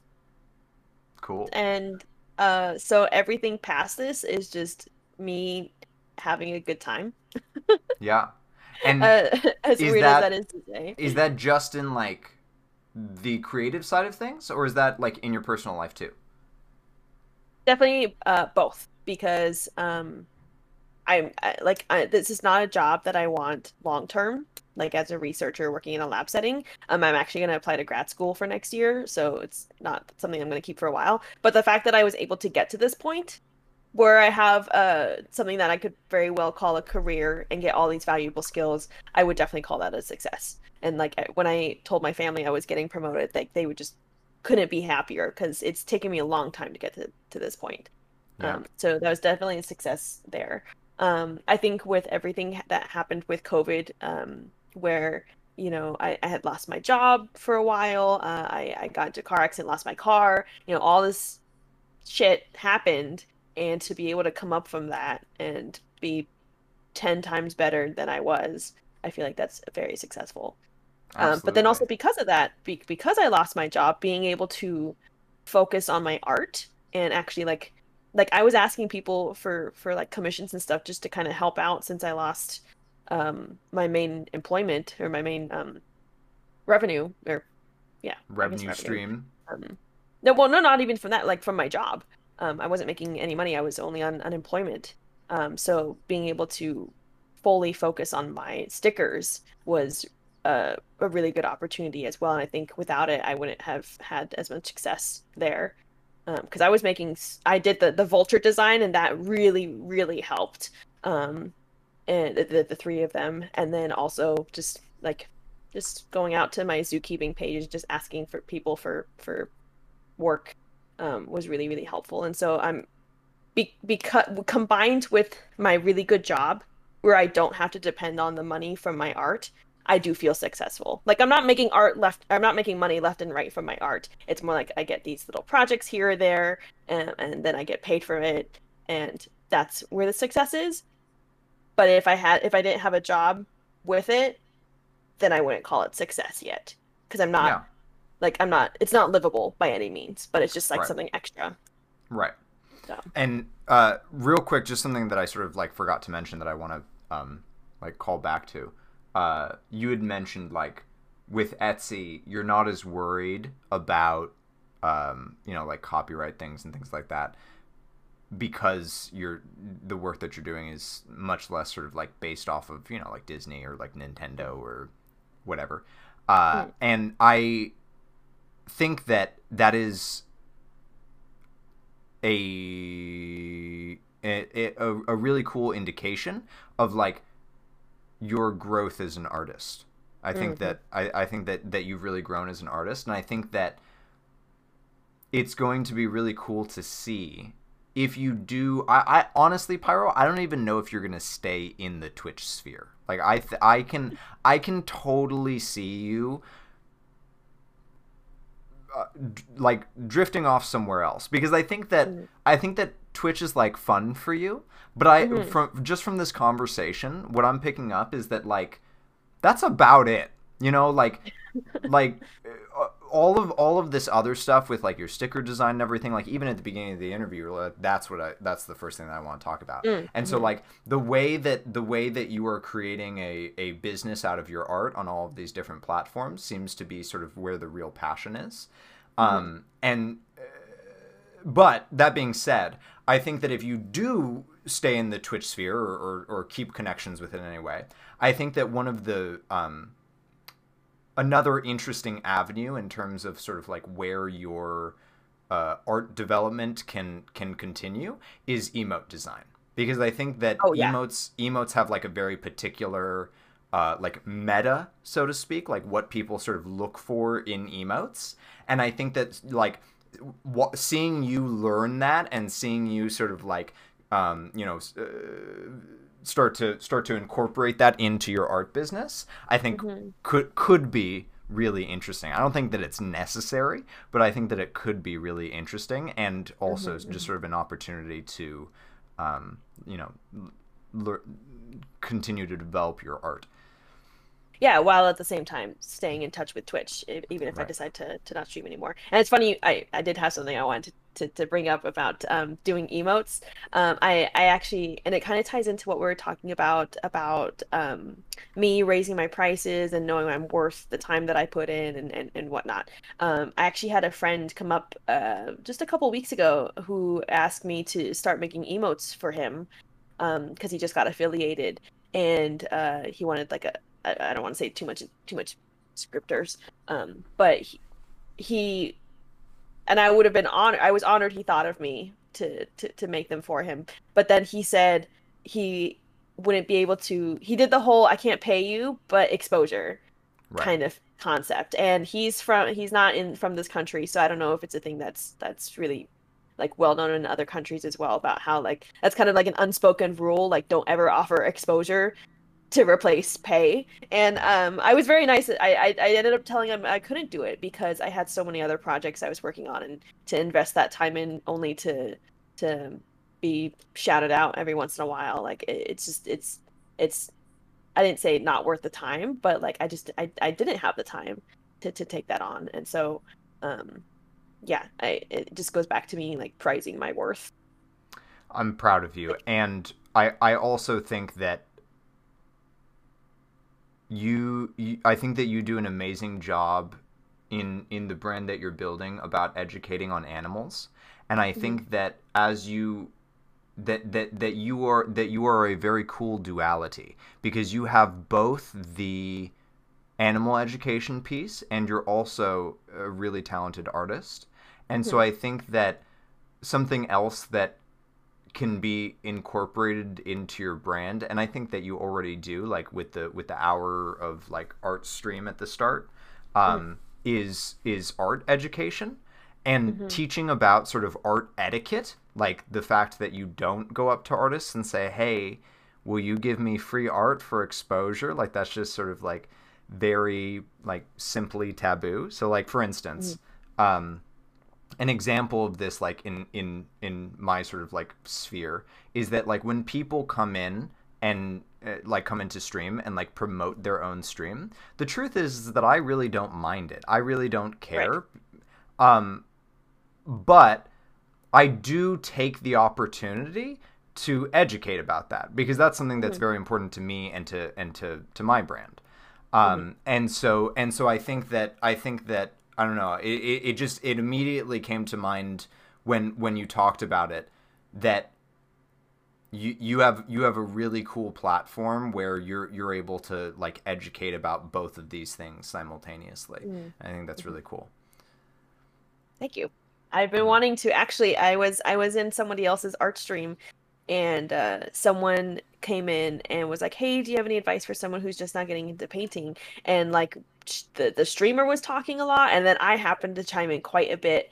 And this streamer really liked what I was saying and was like, you know what, you know, join the Discord. I like let's maybe set up like an like an art education like category of people awesome. who can get tips for their art or like because uh, I I save all like the resources I have that I send to people when they're trying to learn how to draw, um, whether it's like drawing from shapes or like shadows and stuff or like like line work, like just like the really basic art lessons because I love to teach people um yeah, not just about animals but about art too cuz like I firmly I I have a strong belief that like I, I have two strong beliefs. My one my first strong belief is that uh, arachnophobia can be feared or it can be uh, fixed. Can be cured. Or any type of it can be cured. Any type of um uh, animal or a lot of fears like that that are uh, very much um uh, stigmatized as stigmatized and then taught as as children you know oh squish that bug it's scary we don't like it i feel like a lot of that can be can be cured very easily if people are willing to take the time to to work with it um, that's my my first my first um, belief. Belief. My second belief is I feel like like almost anyone can learn how to make art. Hmm. Depends on the kind of art, but I feel like anyone is is able to.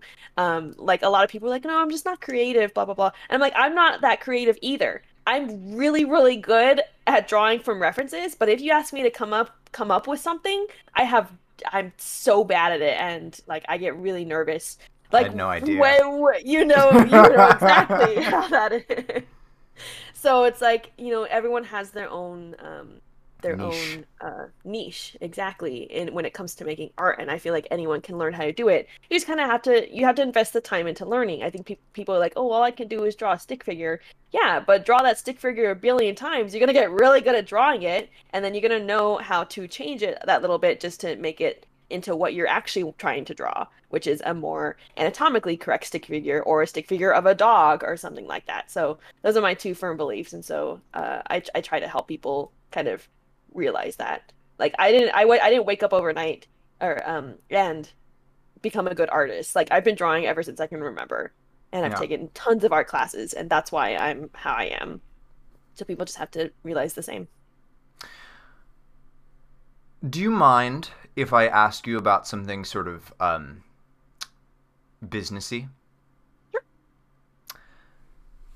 Uh, you remember Ryu's art Discord? Is it still in operation? No. No. No, okay. she shut it down. Because it, it kind of died down a little bit, and then she, I think she just didn't want to um, keep up with it, so she she closed it. Have you found another place like that?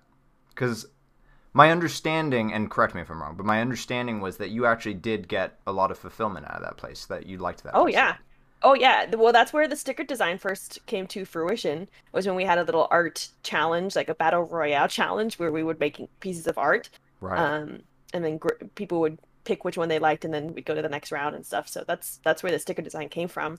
And then I wasn't I was responsible for doing the art education, where we had like a weekly or a monthly lesson where we just talked about a specific topic, and um, it that never was a success, but I think it was because it was a new thing and it was kind of uh, introduced when the channel was already dying. Um, but I, I loved that idea because I love like talking about like how to do something when it comes to art. So no, I Okay. haven't found another place like it. Well, there is a Discord I'm a part of where they do a drawing class every week, but um, it's it's such a busy server that I haven't really stayed like stayed in it and made myself known. So Okay, It's so like here's. Here's the businessy business part for you. The businessy business part is I think that you're aware just from you know being around me for a long time that I am sort of obsessed with artists. I love artists. I think that they're the the cat's pajamas, the bee's knees, the best thing since sliced bread.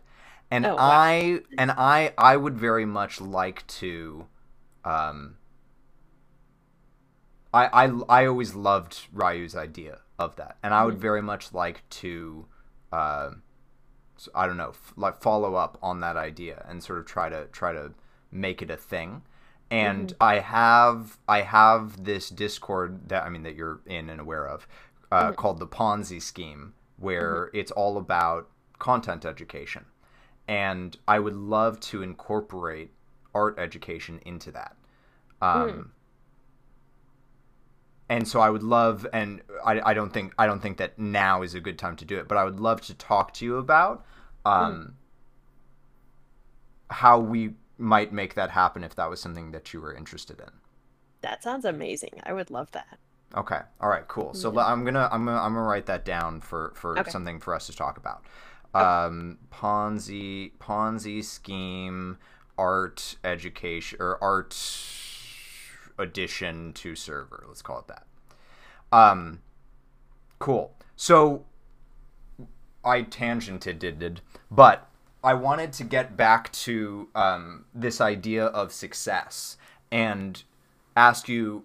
I, I love I loved your answer because I think that your answer illustrates that you can you can like be where you're at and feel successful and also you know still want to still want to grow and still want to do more. Like like like you said I feel very successful. This isn't my long-term job but I still feel very successful.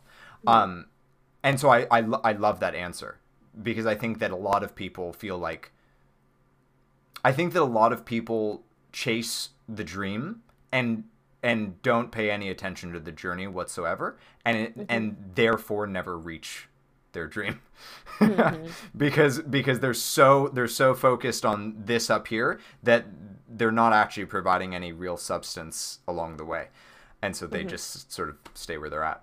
Um and that being said i am also just sort of personally curious what what what does it do you have an idea of what it looks like up here for pyro Well, like I said, I did want to go to grad school next year, or hopefully next year. I have to start looking into schools. Um, I think because of the different jobs that I've had and like having Twitch and everything, like clearly my passion is education, like Yeah. the rest of my family. And I and I love talking about animals specifically, but I also love the environment as well. Um, and I, if you like podcasts, I don't. Do you like podcasts? yeah Do you ever listen to podcasts? So one of my, it's probably my favorite podcast, and I don't listen to a lot, so like, it's is it not your sisters No, it was actually she only got featured on that one. oh um, it wasn't oh, something oh. she was doing consistently. Um, okay I actually don't remember if I listened to it. I don't. I gotta go find out if I actually. I think I did. it's been so long, so long. But this is a, a podcast. It's called "How to Save the Planet" or "How to Save a Planet." okay and it's uh, it's by uh, a doctor in marine biology and then a podcaster, and they discuss um, all these different issues surrounding the causes of climate change, Mhm. um, what kind of changes we need to make to better the planet, and then also how to make those changes. So it's like a three step process. Awesome. And I find myself every time I listen to that podcast, I'm so inspired to just make these little changes in my life to to better the planet. Hence, eating less meat, um, whether it's recycling a little bit more, like all these little things right here. Um, but then also going above and beyond and wanting to teach people about that. I love Right. educating people about ecology and climate change and things like that. And so ideally I, I feel like that's kind of a route i'd want to go like if i'm so passionate every time i listen to a podcast about it i feel like i need to go that route and so i think environmental education is is my next big step and um, i was telling this this paleontologist on stream about it um, he was asking like like what i wanted to go into grad school for and i said environmental education he said that's exactly what we need right now because the only way that you can make change is in on a bigger scale is by convincing other people to make change.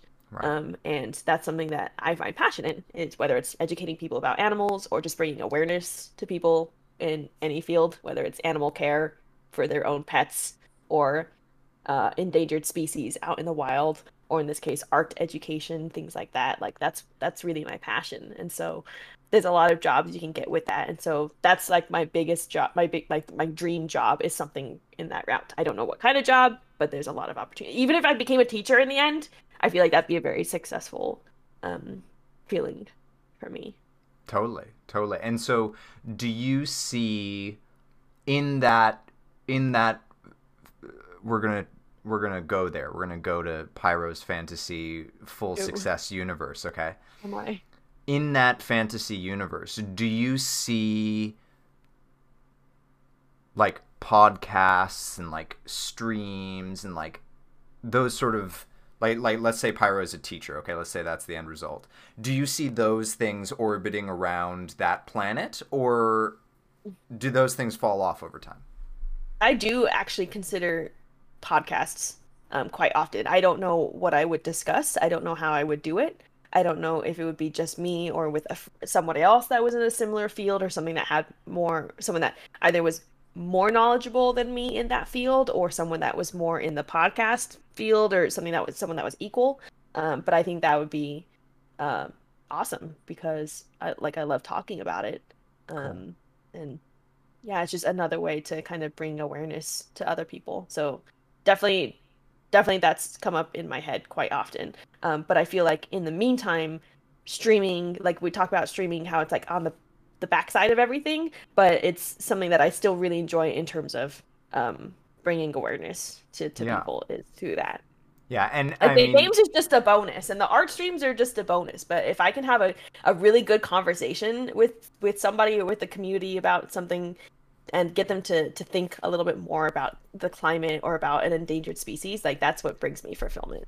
yeah, fulfillment. and and I think that um one thing that I will say about Twitch is that the calls to action on Twitch are stronger than pretty much any other platform, which is why I think that that charity work and Twitch is such a powerful combination. I mean, ju- like that just factually that is true. Charity work and Twitch is like a extremely powerful combination. But mm. in in you for, for specifically what you want to do, I think it's so incredibly powerful because so like for instance, Maya she is now educating thousands and thousands, tens of thousands of people about, um, you know, like animal conservation and all that sort of thing.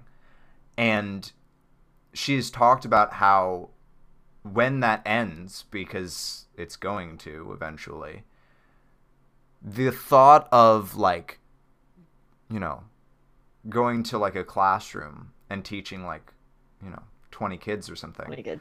Yeah. it just doesn't feel as like fulfilling to her and so i think that not not not not that um not that like you being a teacher wouldn't be incredibly fulfilling for you. Mhm. i just think that it's it's a it's a really cool idea to couple the two. And who knows? I mean like we talked about earlier like it may be that by the time that you become a teacher that is what teaching is. You know, like it it, Yeah. it may it may be a whole a whole new world by that time. But Mhm. uh, if, if it is still very much sort of like the university um, uh, path, uh, I, I just think it's a really cool idea to couple those two things of like Mm-hmm. one like one you know having this traditional like teaching experience and then two also getting it out to the universe that is the internet you know i think that's really cool Well, well, that and speaking of coupling, like t-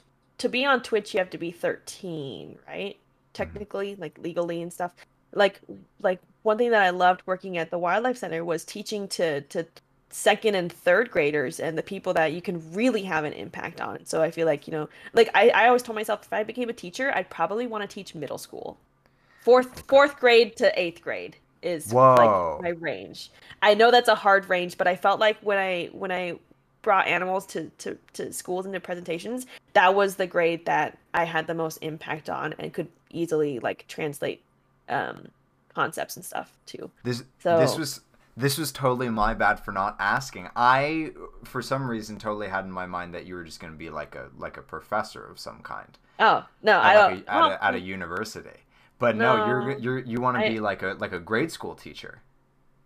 yeah, but not anything under third or fourth grade. Yeah, like Below that, fourth it's it's difficult. But yeah, even like high school, I probably wouldn't mind. But you know, they're troublemakers. Well, every grade has their own troublemakers. But yeah, that the fourth to eighth grade was where like I just found myself um like that was the ease that I had with teaching.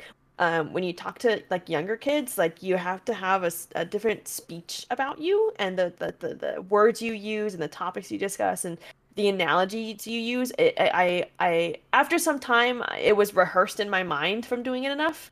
But you know, if a kid asked you a really random question that you were not prepared for, it could be really hard to like to, to come up with a way to describe it to, To like talk kids. around their lack of like grasp on language. Exactly. Like I've Yeah. I've done presentations for literal preschoolers where they just get to see and touch the animal.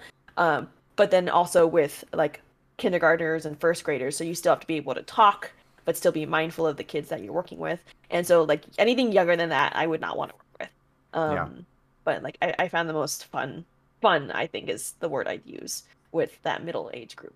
So, which brings me to like coupling it with Twitch, where you tend to have older kids um, so you can kind of appeal to both groups.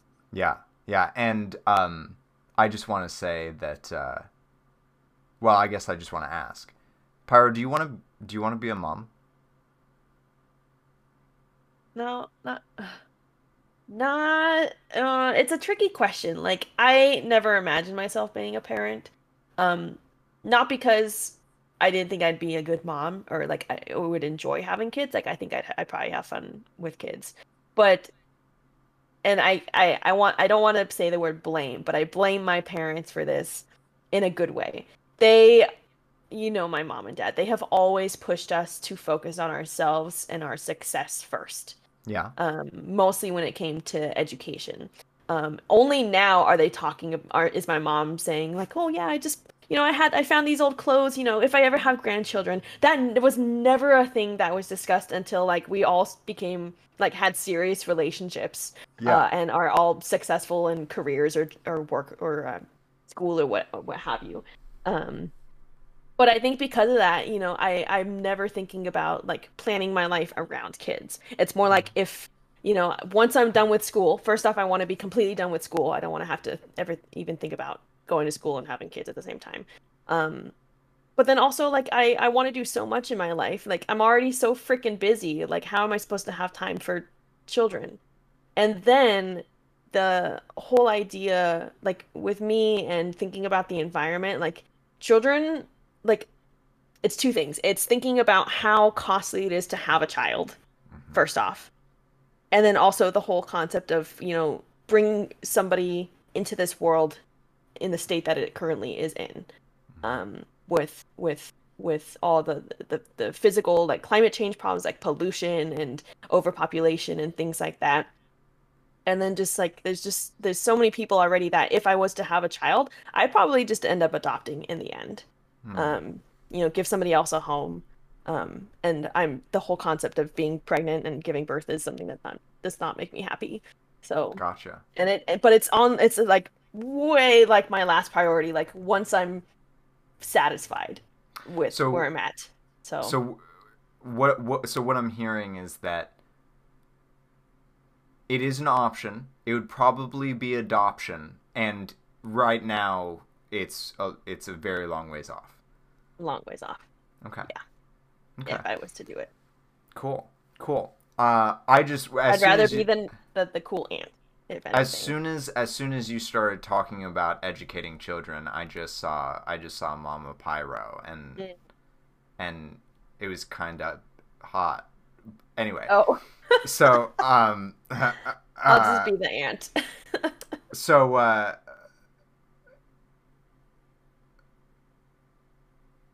the sort of last section that I want to talk about is I've um I think that I've been doing it a little bit. You know, I've sort of been offering like tidbits here and there, but mostly I have been sort of like listening and like reflecting on like on on things that you've said.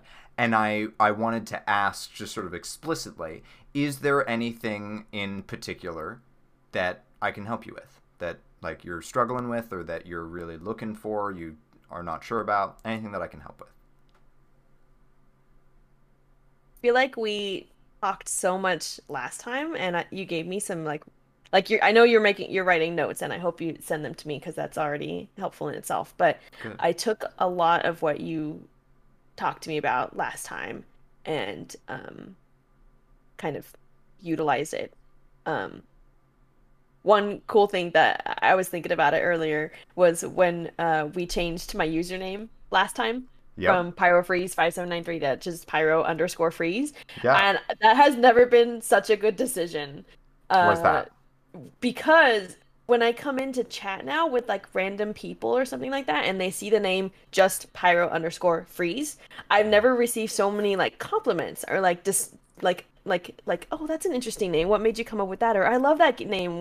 What's the the story behind that? Py- the the name pyro freeze with the number i don't think has ever encouraged that. But since then like it, it kind of just spurs conversation and i'm really glad i made that decision. And it's so much easier to have people visit me via that. Like if i tell someone that i'm streaming i'm just like it's pyro underscore freeze just like that. And it's so much easier for people to to kind of um, remember. And so that was a really good decision back then I'm so happy. I'm so happy to hear it. Yeah, it is. It, it, it is sort of weird how powerful such a simple thing can be, huh? Mm-hmm. Yeah. Um, well, good. I'm glad. I'm glad that you that you feel like uh, that you feel like you got a lot out of our out of our first talk. I'm really happy to hear that.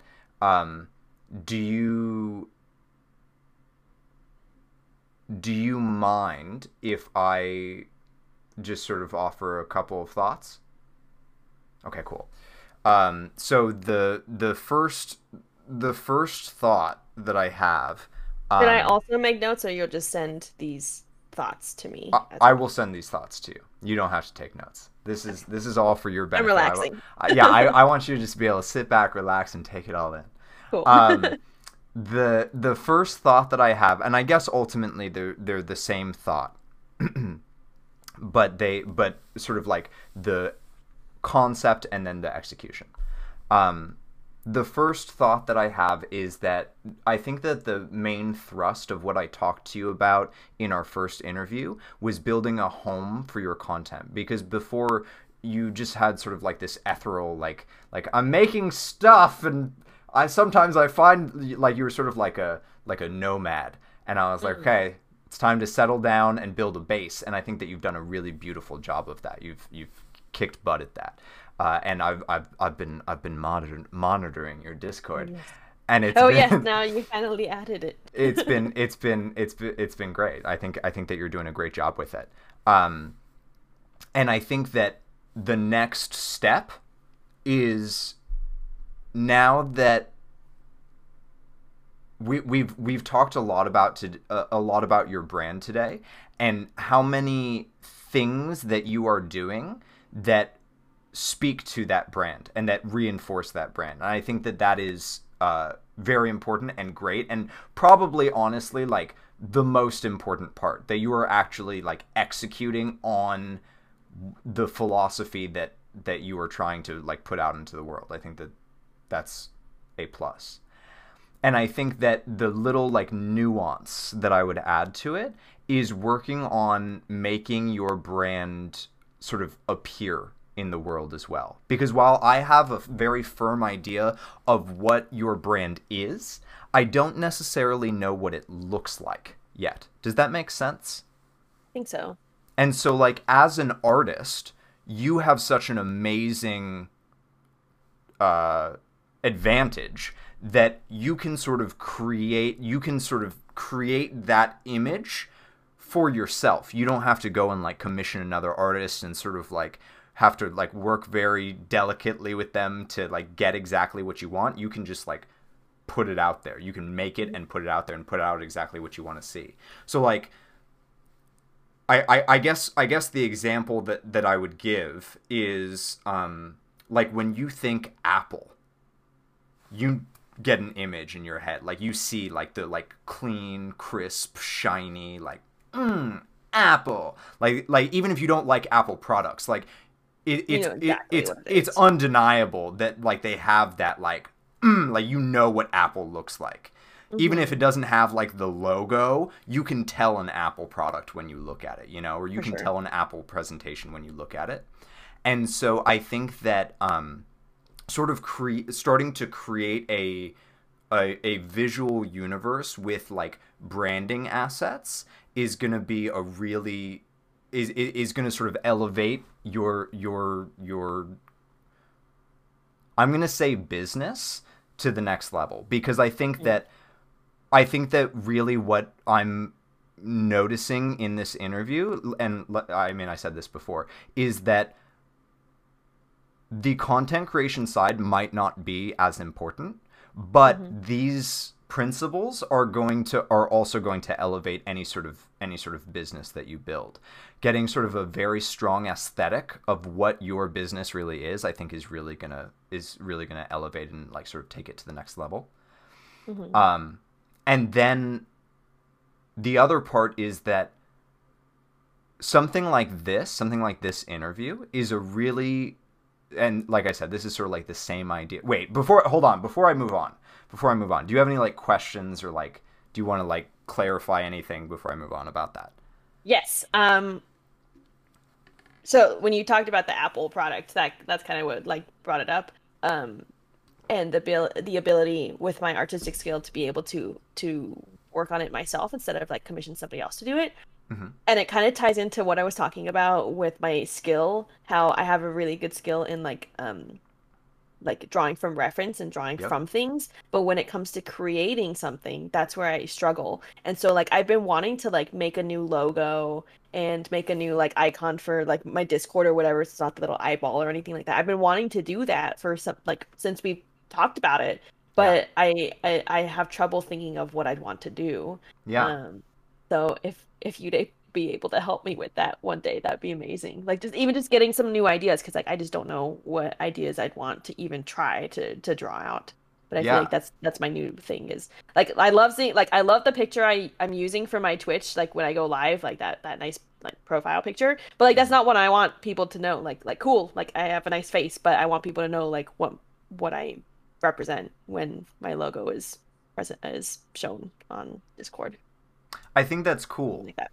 I think that's cool. There, there, there are a lot of cool things that in, in, in, what you just said. The, the first one that I just want to like briefly touch on is that I think that it's cool that your what like what you're trying to put out into the world is more important to you than your face. Um, mm. and not to bash people that like their face is their brand because I there are plenty of brands like that and, oh, yeah. and I think they're great. Um, but uh, but I just I, I think that just that in itself sort of is an indication of of like your brand. And I think mm-hmm. that's cool. The other thing that you talked about about um not sort of you know not sort of being the creative and like struggling to sort of come up with like what that idea looks like there's a couple of things one i would heckin love to help you with that. I would. Uh, that is because that's my wheelhouse. Like, Exactly. I can't. I can't create anything. Like I put my hand on a piece of paper and it lights on fire. but, but that being said, I can. I can uh, conceptualize all day. So I would uh, like. I think that we could actually do a single. Um, like a single session where we sit down and talk about uh, building your Patreon and and Yes. building out your brand assets at the same time. I think that those would actually couple perfectly together Cool. because That'd we be really are sort of building. Pa- Patreon is putting out into the world and saying, "Hey, world, I have value. Come support me for being me." Like that. I mm-hmm. think I think that that's really what Patreon is, and so, ha- like having these brand assets to release with your Patreon would just make it even more exciting mm-hmm. because you're like, "Hey." Like you've you've heard about me you know what i'm about but now you can see what i look like. Like i think that that is oh oh i'm like i'm i'm i'm i'm i'm i'm, I'm creaming right now. Um Oh God! Please So- don't watch this, mom and dad. so uh so yeah so i would love to help you with that. The other the other thing though is that i also think that that is just like just like emotes. I think that that is a an opportunity for you to like continue to sort of grow as an artist. And i think that your ability to use references is actually an asset and not a detriment against you. Because Oh, i think that yeah i think that like what you can do is you can just start by sort of like looking around at um, references and find ones that really speak to you find ones that really um, stand out to you and, and you're like i really resonate with this. This seems like my brand. And then what we can do is when we sit down we do like patreon and and, and your brand image we can um I, like I, I can look at that and be like okay like I, I i know where we can go with this. And then i can like talk to you about it and sort of almost like give you like a commission so to speak and, but it's for you. And then you and then you you create it because you're fantastic at that. Cool. Yeah. so let's hack and do that. Okay. All right, cool. And then um uh the other thing is that any any other questions before before we move on? Um, just a comment, really. It was something else I, I, I wanted to bring up. I have a friend who does video editing, Mhm. and so now um, she's going to take clips and my VODs and start doing content with with that as well. Because I don't know that, and it made me so happy I was able to support her financially to to make that. So that's just a little bonus thing that I'm very excited that's happening. Is You know what the next thing I was going to talk about was what? forking YouTube. Oh hey, there you go. so the reason I was going to talk about YouTube, like I said, it ties into this, is because talks like this are really great for sort of encapsulating your brand. Like I think that if someone watches this video, they get a very good idea of what you're all about. Hmm. And that's really cool and great. And and the reason that we can sort of do that is because this sort of medium allows for that. And I think that Twitch and live streaming in general doesn't do as good of a job as uh, uh, uh, uh, doesn't do as good of a job allowing for that. Because Is- with Twitch it's it's so free form and there's so much um there's so much like dead time so to speak you know like versus like an intentional video that it's harder to sort of like encapsulate what you're all about. And so YouTube allows you to really do that. And again the like the the idea is to sort of like show who you are. And so I, i'm i'm really excited to hear that that you've hired a, a video editor and that they're going to start uh, working on your youtube. And what i what i would what i would just um, emphasize to you is to really talk to her about what is important to you, just like you've done with me today. Talk to her about what's really important to you and what kind of things you want to see on that YouTube, um, so that your YouTube really is a representation of what you're all about. Does that make sense? For sure. Well, and I was also going to chime in, like, and the, a big difference between well, and one reason why Twitch doesn't work, you said, you know, there's a lot of downtime, but then there's also a lot of not downtime when you might get flooded with alerts or chat or something like that, and that can also take away from from what you're trying to to talk about because you're getting just disrupted left and right. Hence why I decided not to stream. Absolutely. I'm streaming later. Absolutely. Yeah. Yeah. Well, cool. I that's that's really sort of what I have for you today. Um is there uh, any any other questions, comments, things you wanted to talk about? I felt like I did a good time, a good idea, a good job this time. Um, bringing in my questions and comments like during the talks instead of like all at the end or like all at the beginning. So it kind of like I don't have any more questions. I think. think that I think that you did a good job for both interviews. I think that you you have you have enormous value, Pyro. Thank you. Oh, thanks. Yeah. All right. Well, as long as you're good, I think we uh, uh, t- tell tell pe- plug yourself. Tell people where to find you. Oh God. Okay. Um. Right now, I stream on Twitch at uh, twitch.tv slash pyro underscore freeze. Um, I'm about to stream right now, but people won't know that because the video is not coming out till like two weeks later. right. uh, you can still shoot me a follow. Um, we do a lot of animal talks, as you know now. We do art streams, Planet Zoo, um, retro games, a whole bunch of stuff, and yeah, a bunch of cool stuff is happening now. So, and you get to see my cats. Everyone loves seeing the cats. All right, so I mean, like Twitch is cool, but like I think that uh, you know anyone who's watched this talk knows that the real money is in stickers. Where where where do they get your stickers? Oh yeah, so my um Instagram I have an Instagram and a Facebook that you can contact me on, and soon I'll have an Etsy as well. Um, and that one is um the name, so Facebook or Instagram, and then the handle is uh, Alyssa Freise Art. That's A L Y S S A F R E I S E Art. right there. Perfect. Perfect. And you can you can just send me a message with what you're interested in. I'm going to do my very best to remember to put those links in the description below. So nice. if they're there, then you're welcome, everyone watching. And if they're not, I'm sorry, I have a terrible memory. But at All least right. I sounded it out, so as long as they listen, then they'll know. we should have done it at the beginning too. totally. All right. Well, Pyro, thank you so much for this. This was this was lovely. I've been looking forward to this like um this this re like update updated interview uh, for like the last like two months. Um, like before we even scheduled it, I was like, "Oh my gosh, our six month interview is coming up. I wonder how it's gonna go. I want to make sure to do all of this, so I have a lot to talk about." And I did. I feel like so much has happened since then. Yeah, um, yeah. I'm I'm incredibly proud, and uh, yeah i i was i was also very excited about it. And and one of the things that i noticed like just before the interview when i was sort of getting ready was that was nice was that i wasn't nervous. Like for the tentacle mm. tantra that i did with bunny just recently i was pooping my pants. 100 i was so scared.